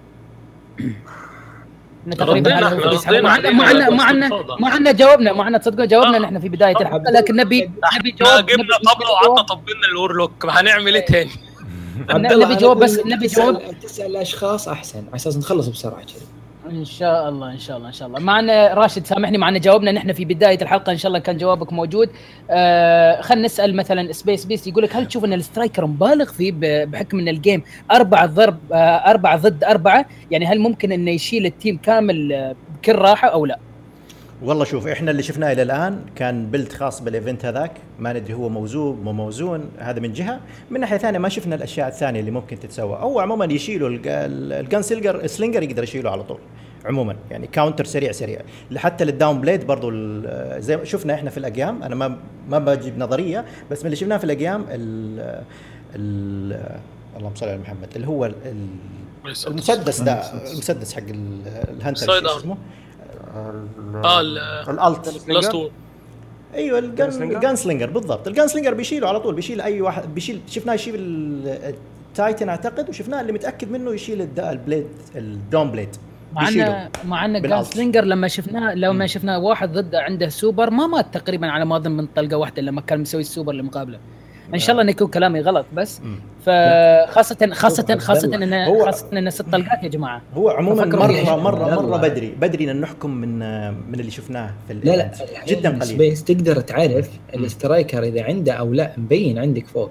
يبقى إذا عنده صعب إنه يذبح الفريق كله. إذا عنده السوبر ومعلم عندك فوق آه هذا بالنسبة. هذا بالنسبة أتوقع لك ما أدري إذا هذا الشيء راح يشمل كل أطوار ال games لأن نحن الشيء الوحيد اللي شفناه كان في ال countdown هو مو نفس القوة على فكرة. ال striker مو نفس ال striker الأول يشيل مكان كبير. الحين ال area حقته ال area of impact أقل من ال striker القديم. بكثير يعني. صغيرة. إيه بعدين صغيرة. تدري إن عنده striker فما راح تنخدع فيه يكون عندك يعني أنت علم إن هذا striker وخروا عن بعض انتبهوا له حطوا سلاح arc على أساس تذبحون بسرعة يعني. بالضبط بالضبط. هو اللعب عموما في الك... في ال... في, ال... في ال Crucible الحين بيصير استراتيجي أكثر هذا 100% لا من تصميم ال maps ولا من ال abilities اللي عند الشخصيات غير السب... غير السوبر يعني ال abilities اللي موجودة الدروع ال buff ال healer class كل الأشياء دي. yeah. تمام. Art of Game حبيبي يقول لك uh, شخص اسمه فيصل يقول لكم إيش رأيكم بالسوبرات اللي فيها خصائص تعبئه health وهل تحسون إنها راح تخرب اللعبة أو لا؟ آه، أعتقد مسوين balance بهالموضوع يعني. آه، إذا عندك أنت تعبي health أنا عندي أعبي health يعني ما راح راح يصير balance مستحيل راح يصير advantage لأن هم فكرتهم بإعادة صياغه ال subclass ات كلها إنه يسوون balance فما أعتقد إنه راح يضر أو ينفع اللي يستعملها صح. أو لصالحه اللي ما يستعملها وما يعرف يستعملها هذا شيء راجع له يعني على حسب احترافية اللاعب أصلا حتى تعبئه ال health ما هو الشيء ال OP اللي أنا بعبي health يعني ما راح أموت لا ترى على فكرة أنا شفت لقطات كثيرة ال warlock يعبي لنفسه health وفجأة في نفس التوقيت يموت, ويموت. يعني حتى يموت إيه من ما يستخدمها صح ممكن فهمت؟ مو مسألة مو مسألة ما يستخدمها صح مسألة إن ال health ما يرجع على طول full يعني يرجع تدريجيا إيه. زي ما تكون مو شيء مبالغ فيه إيه؟ يرجع ربع ربع ربع من إيه يرجع تدريجيا يعني. في ال titan آه ال melee ماله اللي يرجع ال health يرجع لك ربع من ال health. كان عند كان نص صار ثلاث أرباع لما طق. هو هو هو عامل هو عامل مساعد مش عامل اللي يخليك تتفوق هو عامل مساعد. بس يحل لك أزمة في موقف معين لثواني معدودة وسلام عليكم. حتى ممكن استخدمتها صح بعد أيوه. أفضل. وأنت ت health ممكن أذبحك. طلقة sniper headshot أشيل أملك يعني. مو مساله إنه اي مش مسألة إنه ل health خلاص بيرجع من أول كأنه أقوى. لا لا يعني في balance في balance آه، مو طبيعي أنا أشوف. في موازنة مو طبيعية. السؤال الثالث يا شيكو من شخص اسمه زيزو. يقول لك هل ال subclass ات الجديدة راح تضيف متعة أكبر للعبة واستراتيجية أكبر؟ لأن أصبح قتل صاحب السوبر بطريقة أسهل باستخدام السلاح الثاني واللي أتوقع قصده اللي هو ال energy energy weapon. والله شوف أنا أنا معاه في هذا الموضوع. الأول حاجة تصميم ال subclass ات الجديد للمعترضين. ال subclass ات الجديدة يا جماعة صممت للتنويع صممت للاستراتيجية في ال Crucible على مستوى القصة. آه، يكون عندك subclass هجومي ودفاعي. آه، يكون عندك subclass يعني جميل جدا إنك أنت تشوف combo ات ما بين الشخصيات في اللعبة يعني سواء على مستوى القصة ولا على مستوى ال Crucible. فهذا الشيء جدا ممتع للأمانة وأنا صراحة متفائل جدا بال subclass ات رغم إني أعيد وأكرر أكثر الناس المنتقدين هم حقين ال hunter لكن ننتظر ونشوف إيش اللي داخل خفايا ال subclass حق ال hunter ال arcstrider وال gunslinger الأمور هذه. لكن أنا أشوف إن تنويع أو الشكل الجديد لل subclass ات ممتع وموزون وحركة إن أنت فعلا تشيله بال energy weapon هذه تعطيك آه، رد فعل سريع. يبغون ينمون مرحلة رد الفعل. أنا شفت سوبر على طول أطلع لأن أنت مش حل أنت يعني على فكرة أنت ممكن تكون حاط في ال energy weapon سلاح سولر وما أنت حاط ال arc. فأنت قبل ما تبدأ ال game يعني ممكن أقول عبد الله ترى ضدنا titan striker حبيبي أنت حط سلاح arc damage أنا بحط سلاح solar damage فلان يحط سلاح void damage أنت مسؤول عن ال titan اللي فعل السوبر. هذا تكتيك هذا تخطيط هذا الشيء بالعكس بيخليك تدخل تقرأ الخصم وتقرأ الأوراق اللي محطوطة قدامك على الأرض فهذا شيء ممتاز جدا بالعكس عامل التسيب اللي كان في Destiny 1 أنا أشوف إنه يعني بنسبة كبيرة قاعد يقضون عليه يعني. وهذا تقريبا ردي على الموضوع. تمام تمام. آه إلى respawn area طبعا آه السؤال من شخص اسمه حسين وأنا حاولت إني أعيد تركيبة السؤال هذه عشان نقدر نبسطها. آه طبعا تمام. هو بدأ إن نسأل إذا راح نبدأ بثلاث sub كلاسات وطبعا هذا جاوبناه في الحلقة. لكن السؤال الثاني اللي يقول لك هل راح نبدأ ب sub كلاسين وراح نحصل ال subclass الثالث عن طريق إضافة؟ أو آه هل أقدر يعني هل أقدر مثلا ال subclass القديم مثلا إن آه مثل هل راح تكون موجودة مثل ال bubble وال self؟ بص هو مبدئيا أنا متوقع إيه؟ لأن لحد دلوقتي مفيش في القصة دي أي تأكيدات. بس أنا متوقع إن إحنا نبدأ في كل سيبك من البيتا خلاص البيتا كل واحد هيبقى معاه اتنين subclass. أه وأول DLC الدنيا هتتغير بمجرد Osiris ما يجي طبعا. إنما فكرة إنك هتبدأ باتنين لأ إحنا هنبدأ ب one subclass واحدة أه هنفضل ماشيين بيها فترة مش قليلة. وأتوقع إن ال subclass الثانية هتكون مع ال Osiris. وعلى فكرة وارد جدا وارد جدا من Bungie إن ال subclass الثانية اللي تنزل لنا في البيتا ممكن تكون بس لغرض إن إحنا نجربها ويتم تعديلها كاملا جوه اللعبة. خد بالك إن هم ال customization اللي عملوه للعبة مع ال PC مديهم إمكانيات كبيرة. يعني الناس اللي راحت ال reveal بتاع Destiny قالوا إن كانت في أجهزة عليها ال strike عايز تلعب strike خش شمال. الناس اللي عايزة تلعب القصة تروح على ال PC يمين. فهم بقوا قادرين يعدلوا في اللعبة. إحنا عرفنا إن في حاجات نزلت في ال trailers اللي فات مخصصة لل event يعني مش هنلاقيها في اللعبة معمولة كده hand made لل event. وارد جدا البيتا يبقى فيها super وال super الثانية دي محطوطة لغرض المتعة فقط حاجة من الحاجات القديمة حاجة للذكريات عشان يميز اللي لعب Destiny 1 ينزل له ال self res يقول له العب اتفضل جرب حاجة جديدة وما تلاقيهاش وأنت داخل اللعبة. رد السؤال باختصار هنلعب subclass واحدة بسوبر واحدة لحد يمكن أول شهر شهر ونص في اللعبة لحد ال Osiris ممكن السوبر الثانية تنزل لنا مع ال Osiris. وارد جدا لأنه قصة ال Osiris طويلة ومعروف إن هو عنده علم كتير وممكن يفيد بيه ويظهر سوبر جديدة مستوحاة منه بعيدا عن ال Traveler خالص. شيء جميل يا جماعة الخير. آخر سؤال طبعا هذا راح أجيبه بطريقة ثانية شوي. من فيكم عنده ال main character ماله Hunter؟ أنا مش Hunter أعوذ بالله. لا أنا أنا, أنا أبي واحد. أنا ابي واحد دائما يلعب ال Hunter من فيكم دائما يلعب ال Hunter لا مش Hunter. إحنا نلعب بال Hunter أنا وشيكو أنا وشيكو Titans 100% إحنا Titan ثلاثة Titan يعني اني عندي. أبو شملان بعد أنا Warlock يعني إحنا ثلاثة إحنا تقريبا ثلاثة Titan وثلاثة Warlock حتى أبو خميس. يعني أنت عبد الله وخميس أنا Warlock حتى عبد الله Warlock أيوه محمود Warlock وأبو خميس Warlock كان جهاد شنو شنو شنو النظام؟ شنو شنو السؤال؟ السؤال السؤال اللي صراحة يعني تقريبا ثلاث أشخاص اذا اعتذرنا سالوه نفس الشيء. اللي سألوه انه هل تشوفون إن يعني العرض اللي نزل لل Hunter أو بشكل عام ال Hunter من الأساس إن كان Destiny 1 أو Destiny 2 هل تشوفون انه من ناحية هذا إنه مظلوم أو لا؟ لا ما يصير لازم يحدد ديستني 1 ولا ديستني 2 ديستني 1 كان هو لأنه هو قصده هو قصده إنه في ديستني 1 هو كان قصده إنه في ديستني 1 في تاريخه بالنسبة لهم إنه كان بعده بغض النظر عن السب كلاسات الموجوده بعده مظلوم. لكن مظلوم لا يبا أنا بنظري بعد مش مظلوم صراحة لأنه في البدايات كان بعد كل شيء له. تقريبا يعني لكن في ديستني 2 مع التعديلات اللي صارت هذه في Destiny 2 ما طلع عنا شيء صراحة فعلا مظلوم من ناحية العروض وهذا مظلوم. أه. وزائد إنه معطينا Gunslinger نفسه وال Arcstrider Bladedancer بس مع عصاية. هذا تعليق. الموضوع اي نعم فعلا. فعلا فعلا هذا الشيء عبد الله عشان بس الموضوع ما يفوت كذا سلامات والناس تحسبنا نحن قاعدين نطقطق على هذا الموضوع. أنا أحب بس اوضح إي أحب أوضح فكرة معينة. يا جماعة الخير اللي قاعد يسمعنا حاليا في هذه اللحظات الموضوع ما في إنه صعب على شركة محترمة وكبيرة وعلى جمهور عنده عقل ويفرق ويميز إنه يتقبل فكرة إن أنت تطلع من ديستني 1 إلى ديستني 2 بسب كلاسات معينة ومع ذلك ابتداء القصة بديستني 2 إن في مصيبة وكارثة ويسلب منك المصدر الأساسي للقوة وفجأة تظهر لك سوبر جديدة من حيث لا تعلم. استحالة لو لو مخرج هندي ما سواها. يعني استحالة استحالة. صعب إن أنت تطلع تسيب الروح الحق روح اللعبة كاملة من Destiny 1 وتطلع subclass جديد من Destiny 2 فجأة ال subclass ال Titan ظهر اسمه subclass آه، أبو محمد. من وين ظهر أبو محمد؟ ما تدري. الموضوع صعب. انت في Destiny 1 عندك Striker عندك Defender. حطيت لك ال Striker غيرت لك عليه بعض الشكليات والامور البسيطة وحطيت لك ال Defender بمسمى جديد عليه بعض الإضافات الهجومية بمسمى Sentinel. لكن روح ال sub كلاسين موجودين. ال Warlock نفس الحكاية ال Hunter نفس الحكاية. بغير لك بعض الأمور. تتابعا للقصة صعب إنك تستقبل فكرة إن أنت تيجي من Destiny 1 ل Destiny 2 وتقول أبغى أسوي كلاسات جديدة. طيب والمصيبة الكارثة اللي إحنا حطينا لك إياها Ghaul وال وال وال والعازل اللي, اللي موجود على ال Traveler طب أنت من وين طلعت هذا السوبر؟ يا حبيبي اصبر علي شوي. بعطيك كذا سيناريو جديد خط سير جديد للقصة إنك أنت بتروح المكان الفلاني بتلاقي حضارات قديمة لمثلا أصول ال Titan ولا جذور ال Titan القديمة وال Hunter Warlock.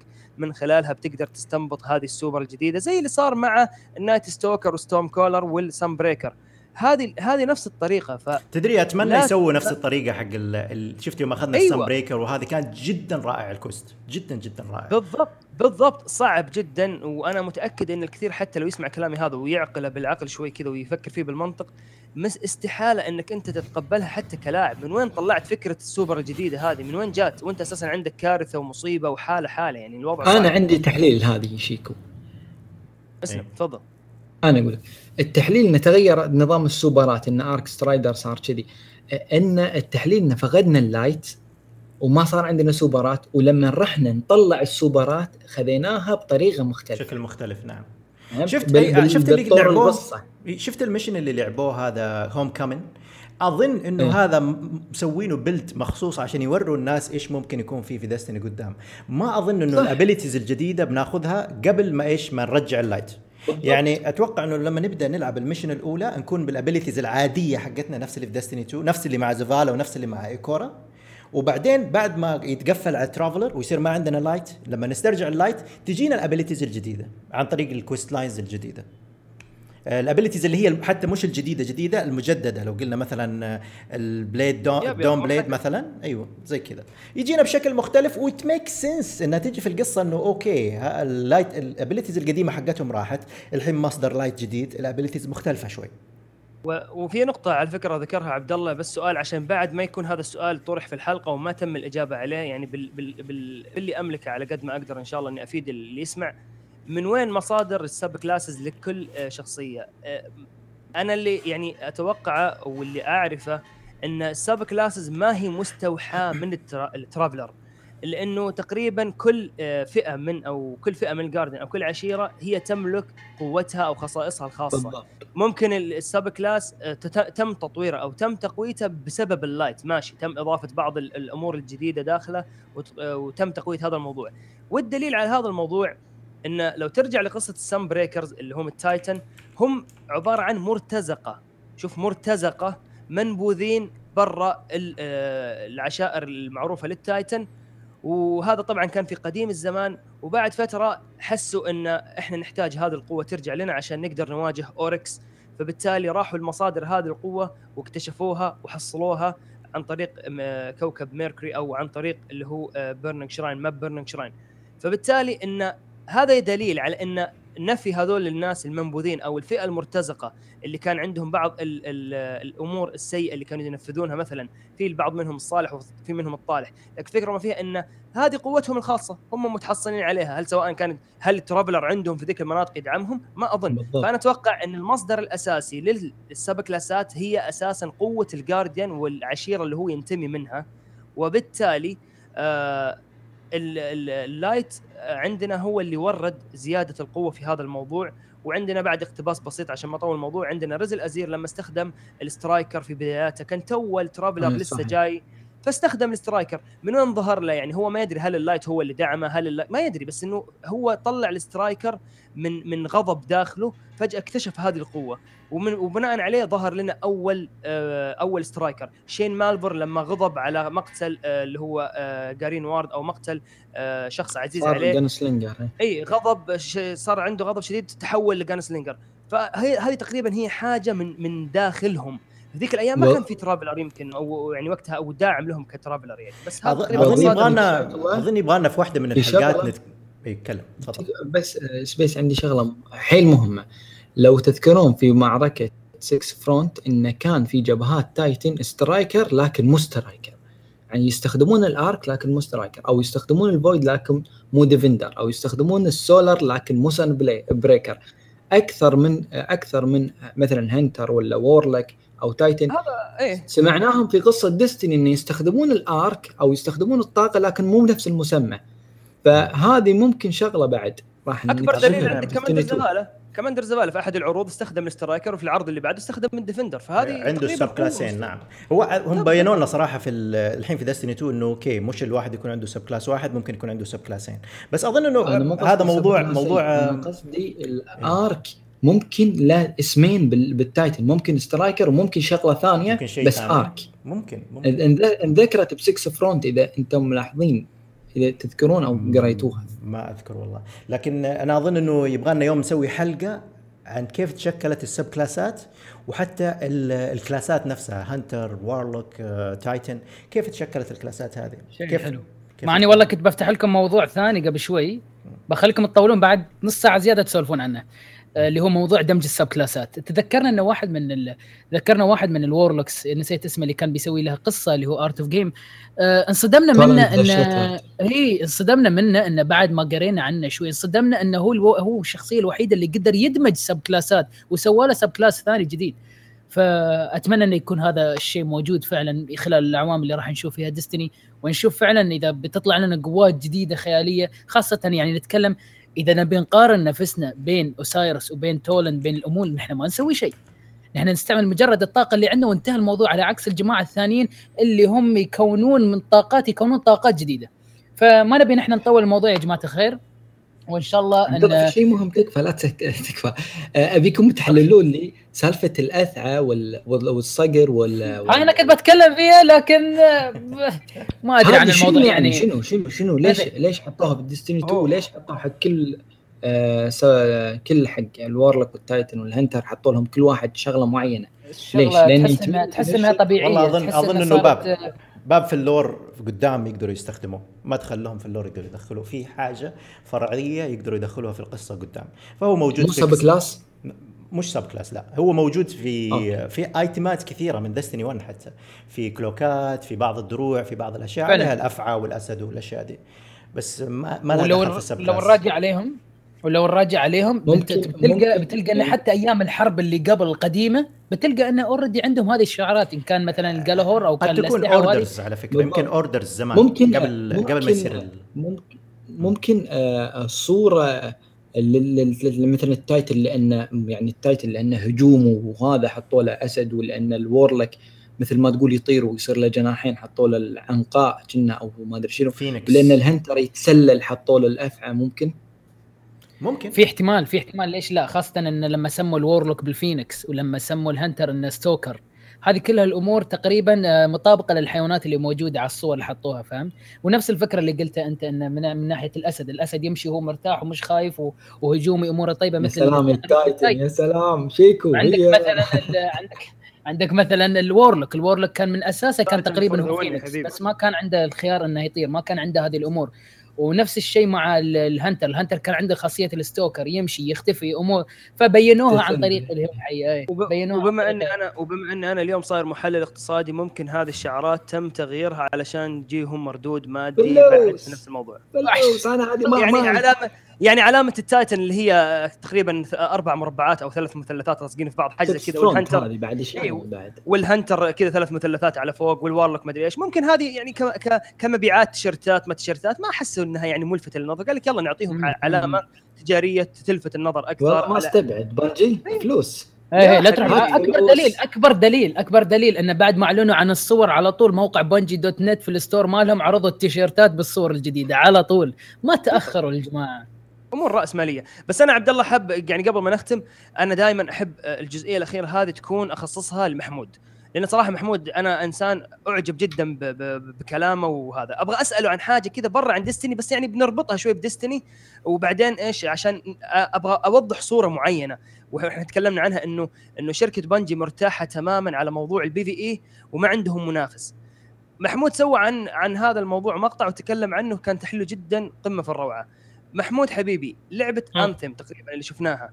هل تشوف أنا ما أدري إذا كنت نطقت اسمها صح ولا لا بس هل تشوف إن هذه اللعبة هل تشوف إن هذه اللعبة بتكون تهديد صريح وواضح ل Destiny؟ إحنا قلنا إن Destiny أنا من وجهة نظري هم مترب يعني متربعين على عرش ال PvE وحاسين إن هذا الشيء ما في أحد ينافسهم فبالتالي مو يعني وجهوا توجههم أكثر لل Crucible. وخلاص قالوا ال PvE إحنا عارفين كيف ندير أمورنا وعارفين كيف نلعب على نفسية اللاعبين. فأنا قلت إن هذه الحالة ظهور منافسين بيخلي الموضوع يتم فيه التركيز أكثر. لا إحنا لازم ننتبه على هذا الموضوع لازم ننزل إضافات أول بأول ما ناجل حاجة نظهر شخصيات إحنا متشوقين نشوفها زي Osiris the Stranger Toland the Shattered علشان نجذب اللاعبين. أو تعالوا لا Osiris ظهر في قصة. يلا كلنا نروح ل Destiny. فهل ظهور ألعاب منافسة من ضمنهم Anthem بتخلي لعبة Destiny على مستوى القصة إنها تتطور أكثر ويكون فيها أحداث سينمائية أكثر ممكن نشوف لها فيلم سينمائي؟ وهل هذه اللعبة فعلا ممكن تشكل تهديد؟ بص يا صديقي آه، رقم واحد أنت لازم زي ما أنا بقول يعني لما تيجي تحلل حاجة تذاكر الماضي وتبص إيه اللي بيحصل دلوقتي عشان تقدر تتوقع المستقبل. أنت عندك إن ديستني أو بانجي قدمت ميعاد إصدار اللعبة يومين أو ثلاث أيام. شركة زي دي الكلام ده ما بيحصلش عشان هم بيحبونا أو ما بيحصلش كده من باب الصدفة. بالضبط. هم تقريبا محطوط متوسط آه إنك توصل ب level معين بالشخصية لو أنت لعيب متوسط تاخد كام يوم. والمعادلة دي اتعملت عن طريق ال database أو قاعدة البيانات بتاعتنا اللي موجودة في Destiny 1 يعني أنا دلوقتي لو اتصلت ب Bungie واديت لهم ال username بتاعي توقعوا لي هخلص القصة بتاعت ديستني 2 إمتى؟ هيقول لي هتخلصها في أربع أيام وثلاث ساعات و20 دقيقة. بتاعتي قاعد بلعب ديستني 1 ثلاث سنين. فالتقديم بتاع الثلاث أيام ده لأن في حاجة هتنزل بعد 15 أو 20 يوم أو شهر من إصدار ديستني وممكن تسحب اللعيبة منهم. فهو عايزك تكون وصلت لمرحلة معينة في القصة تفضل موجود جوه. ممكن تكون وصلت لمرحلة ال raid ممكن تكون وصلت لمرحلة ال competitive ويبقى في season زي Overwatch أو whatever فدي دي نقطة تقديمهم للعبة ثلاث أربع أيام لأن معروف معروف إن بما إن أنت أعلنت ميعاد واللاعبين كلهم مستريحين أنا ما سمعتش حد بيشتكي من ميعاد Destiny أنت مهيأ إنك تأجل لو أنت مش مطمن ممكن تحط patch تظبط حاجة تعمل حاجة بدل ما يحصل لك مشاكل زي أي لعبة تانية بتنزل بدري. فإن أنت تطلعها يومين قدام معناه إن هو قلقان من حاجة قدام مش عشان إحنا خالص. ده رقم واحد. رقم اتنين أنتم دي صراع شركات مع بعض. لأن Bungie كانت مع مايكروسوفت فمشت راحت لسوني. ف... وفي حصريات زي ما أنت شايف نازلة محتوى حصري نازل على ال PlayStation ف Xbox مع مايكروسوفت مع BioWare بيعملوا حاجة عشان يردوا بيها. المشكلة الكبيرة اللي تقابلها الألعاب الأيام دي إن إحنا كلنا بقى العادي بتاعنا ال open world العالم المفتوح. انت عندك كل الألعاب بتعمل عالم مفتوح. Destiny لحد النهارده ما عملتش عالم مفتوح. برضه هنزل ألاقي حيطان أمشي فيها هوصل لمنطقة يقول لي الكوكب خلص. حتة الكواكب دي هي اللي فيها مشكلة لأنك هتضطر تسافر من ناحية للتانية. مع إن هم قالوا إحنا هنعمل حاجة مشابهة للعالم المفتوح إنما مش عالم مفتوح 100% لأن الموضوع عبارة عن كواكب. ففكرة إن أنت تعمل لعبة قوية جدا زي Destiny أو حتى زي Overwatch أو أي لعبة تانية ويبقى عندك مشاكل ال community بتشتكي منها دي موضوع خطر جدا لأن ممكن يطلع واحد ب 2 جنيه يعمل لعبة زيك ويعالج المشاكل دي. يعني أنا ممكن أشوف إيه الناس اللي متضايقة من Destiny والله متضايقين إن الراجل بيعمل carry للناس إن ال sniper مش عارف بيعمل إيه. هات الحاجات دي واعمل لهم لعبة تانية سميها أي حاجة وحط نفس ال subclassات زي ما في في لعبة شبه Overwatch عاملة نفس القصة و for free وعالج كل المشاكل اللي عندهم. ف Anthem هتعمل كده. Anthem هتنزل أنا هديك عالم مفتوح. هديك أربع بلدات نقدر نقول عليهم أربعة characters أو أربعة subclasses هديك multiplayer هاخد بقى من الحتة بتاعه الألعاب اللي زي Division اللي كانت عاجبة الناس إنك بتحب ال third person انك تبقى شايف الشخصية بتاعتك قدامك عشان أي تعديل تعمله على الشخصية يبان. معلش أنا هقول لك حاجة. أنا دلوقتي لما بجيب درع معين بجيب شيست أو بجيب هيلمت أو أي حاجة وأنا جوه ديستني ببقى فرحان إن أنا جبتها عشان بس أستخدمها وعشان أنت هتشوف شخصيتي إنما أنا مش شايف الشخصية بتاعتي وأنا بلعب. أنا مش شايف الدرع اللي بيلمع ولا شايف الهلمت اللي على شكل تنين مش أنا مش شايف الحاجات دي وده بيقلل شوية. إنما أنت لو جيت قلت لي والله أنا هديك راية تلبسها على ظهرك زي بتاعت سوبرمان فالشخصية هتبقى شكلها مختلف وهديك حاجة قدام ال multiplayer أصحابك يقولوا أنت جبتها منين؟ Anthem هتعالج الحتة دي أنت شايف الشخصية بتاعتك وبتطور عليها ومايكروسوفت اللي بتعملها واللعبة مش هتشتغل 60 frame per second غير على أجهزة مايكروسوفت مهما حصل حتى لو هم قالوا لو سوني عملت جهاز يشغل 60 frame per second اللعبة حصريا على مايكروسوفت بس. ف Anthem هتنزل إمتى؟ الله أعلم. بس لما تنزل لازم Destiny تكون ضمنت أكبر عدد من اللاعبين. لأن أنا عايز أقول لك كمان بعيدا عن موضوع Destiny في في الخفاء أنا سامع القصة دي من زمان من شهر أو اتنين في لعبة جاية هتنهي Overwatch تماما تماما. واللعبة عمالة تكتسب قاعدة جماهيرية. أنا حتى مش فاكر الاسم دلوقتي بس أنا شفت مقابلة تقريبا معظم ال YouTuber اللي بيدخلوا مالت مسوي Gears of War صح؟ إيه؟ إيه؟ مالت مطور Gears of War أنا أنا يعني أنا ما ركزتش في الخبر بس أنا لقيت إن الناس عمالة بتقول إن في حاجة بتهدد Destiny في المؤتمر وفي حاجة بتهدد Overwatch Anthem تقريبا واضحة جدا هي هتنافس Destiny وكذا حد من مسربين الأخبار قالوا لسه التفاصيل لما تزيد هتحس إن أنت جوه Destiny Tower وفي حيطة فاصلاك بره وبتسافر وبتطير. فلا بص الفترة الجاية في منافسة كبيرة جدا وإن Destiny ما ظبطوش الدنيا آه هتبقى في حاجة صعبة يعني.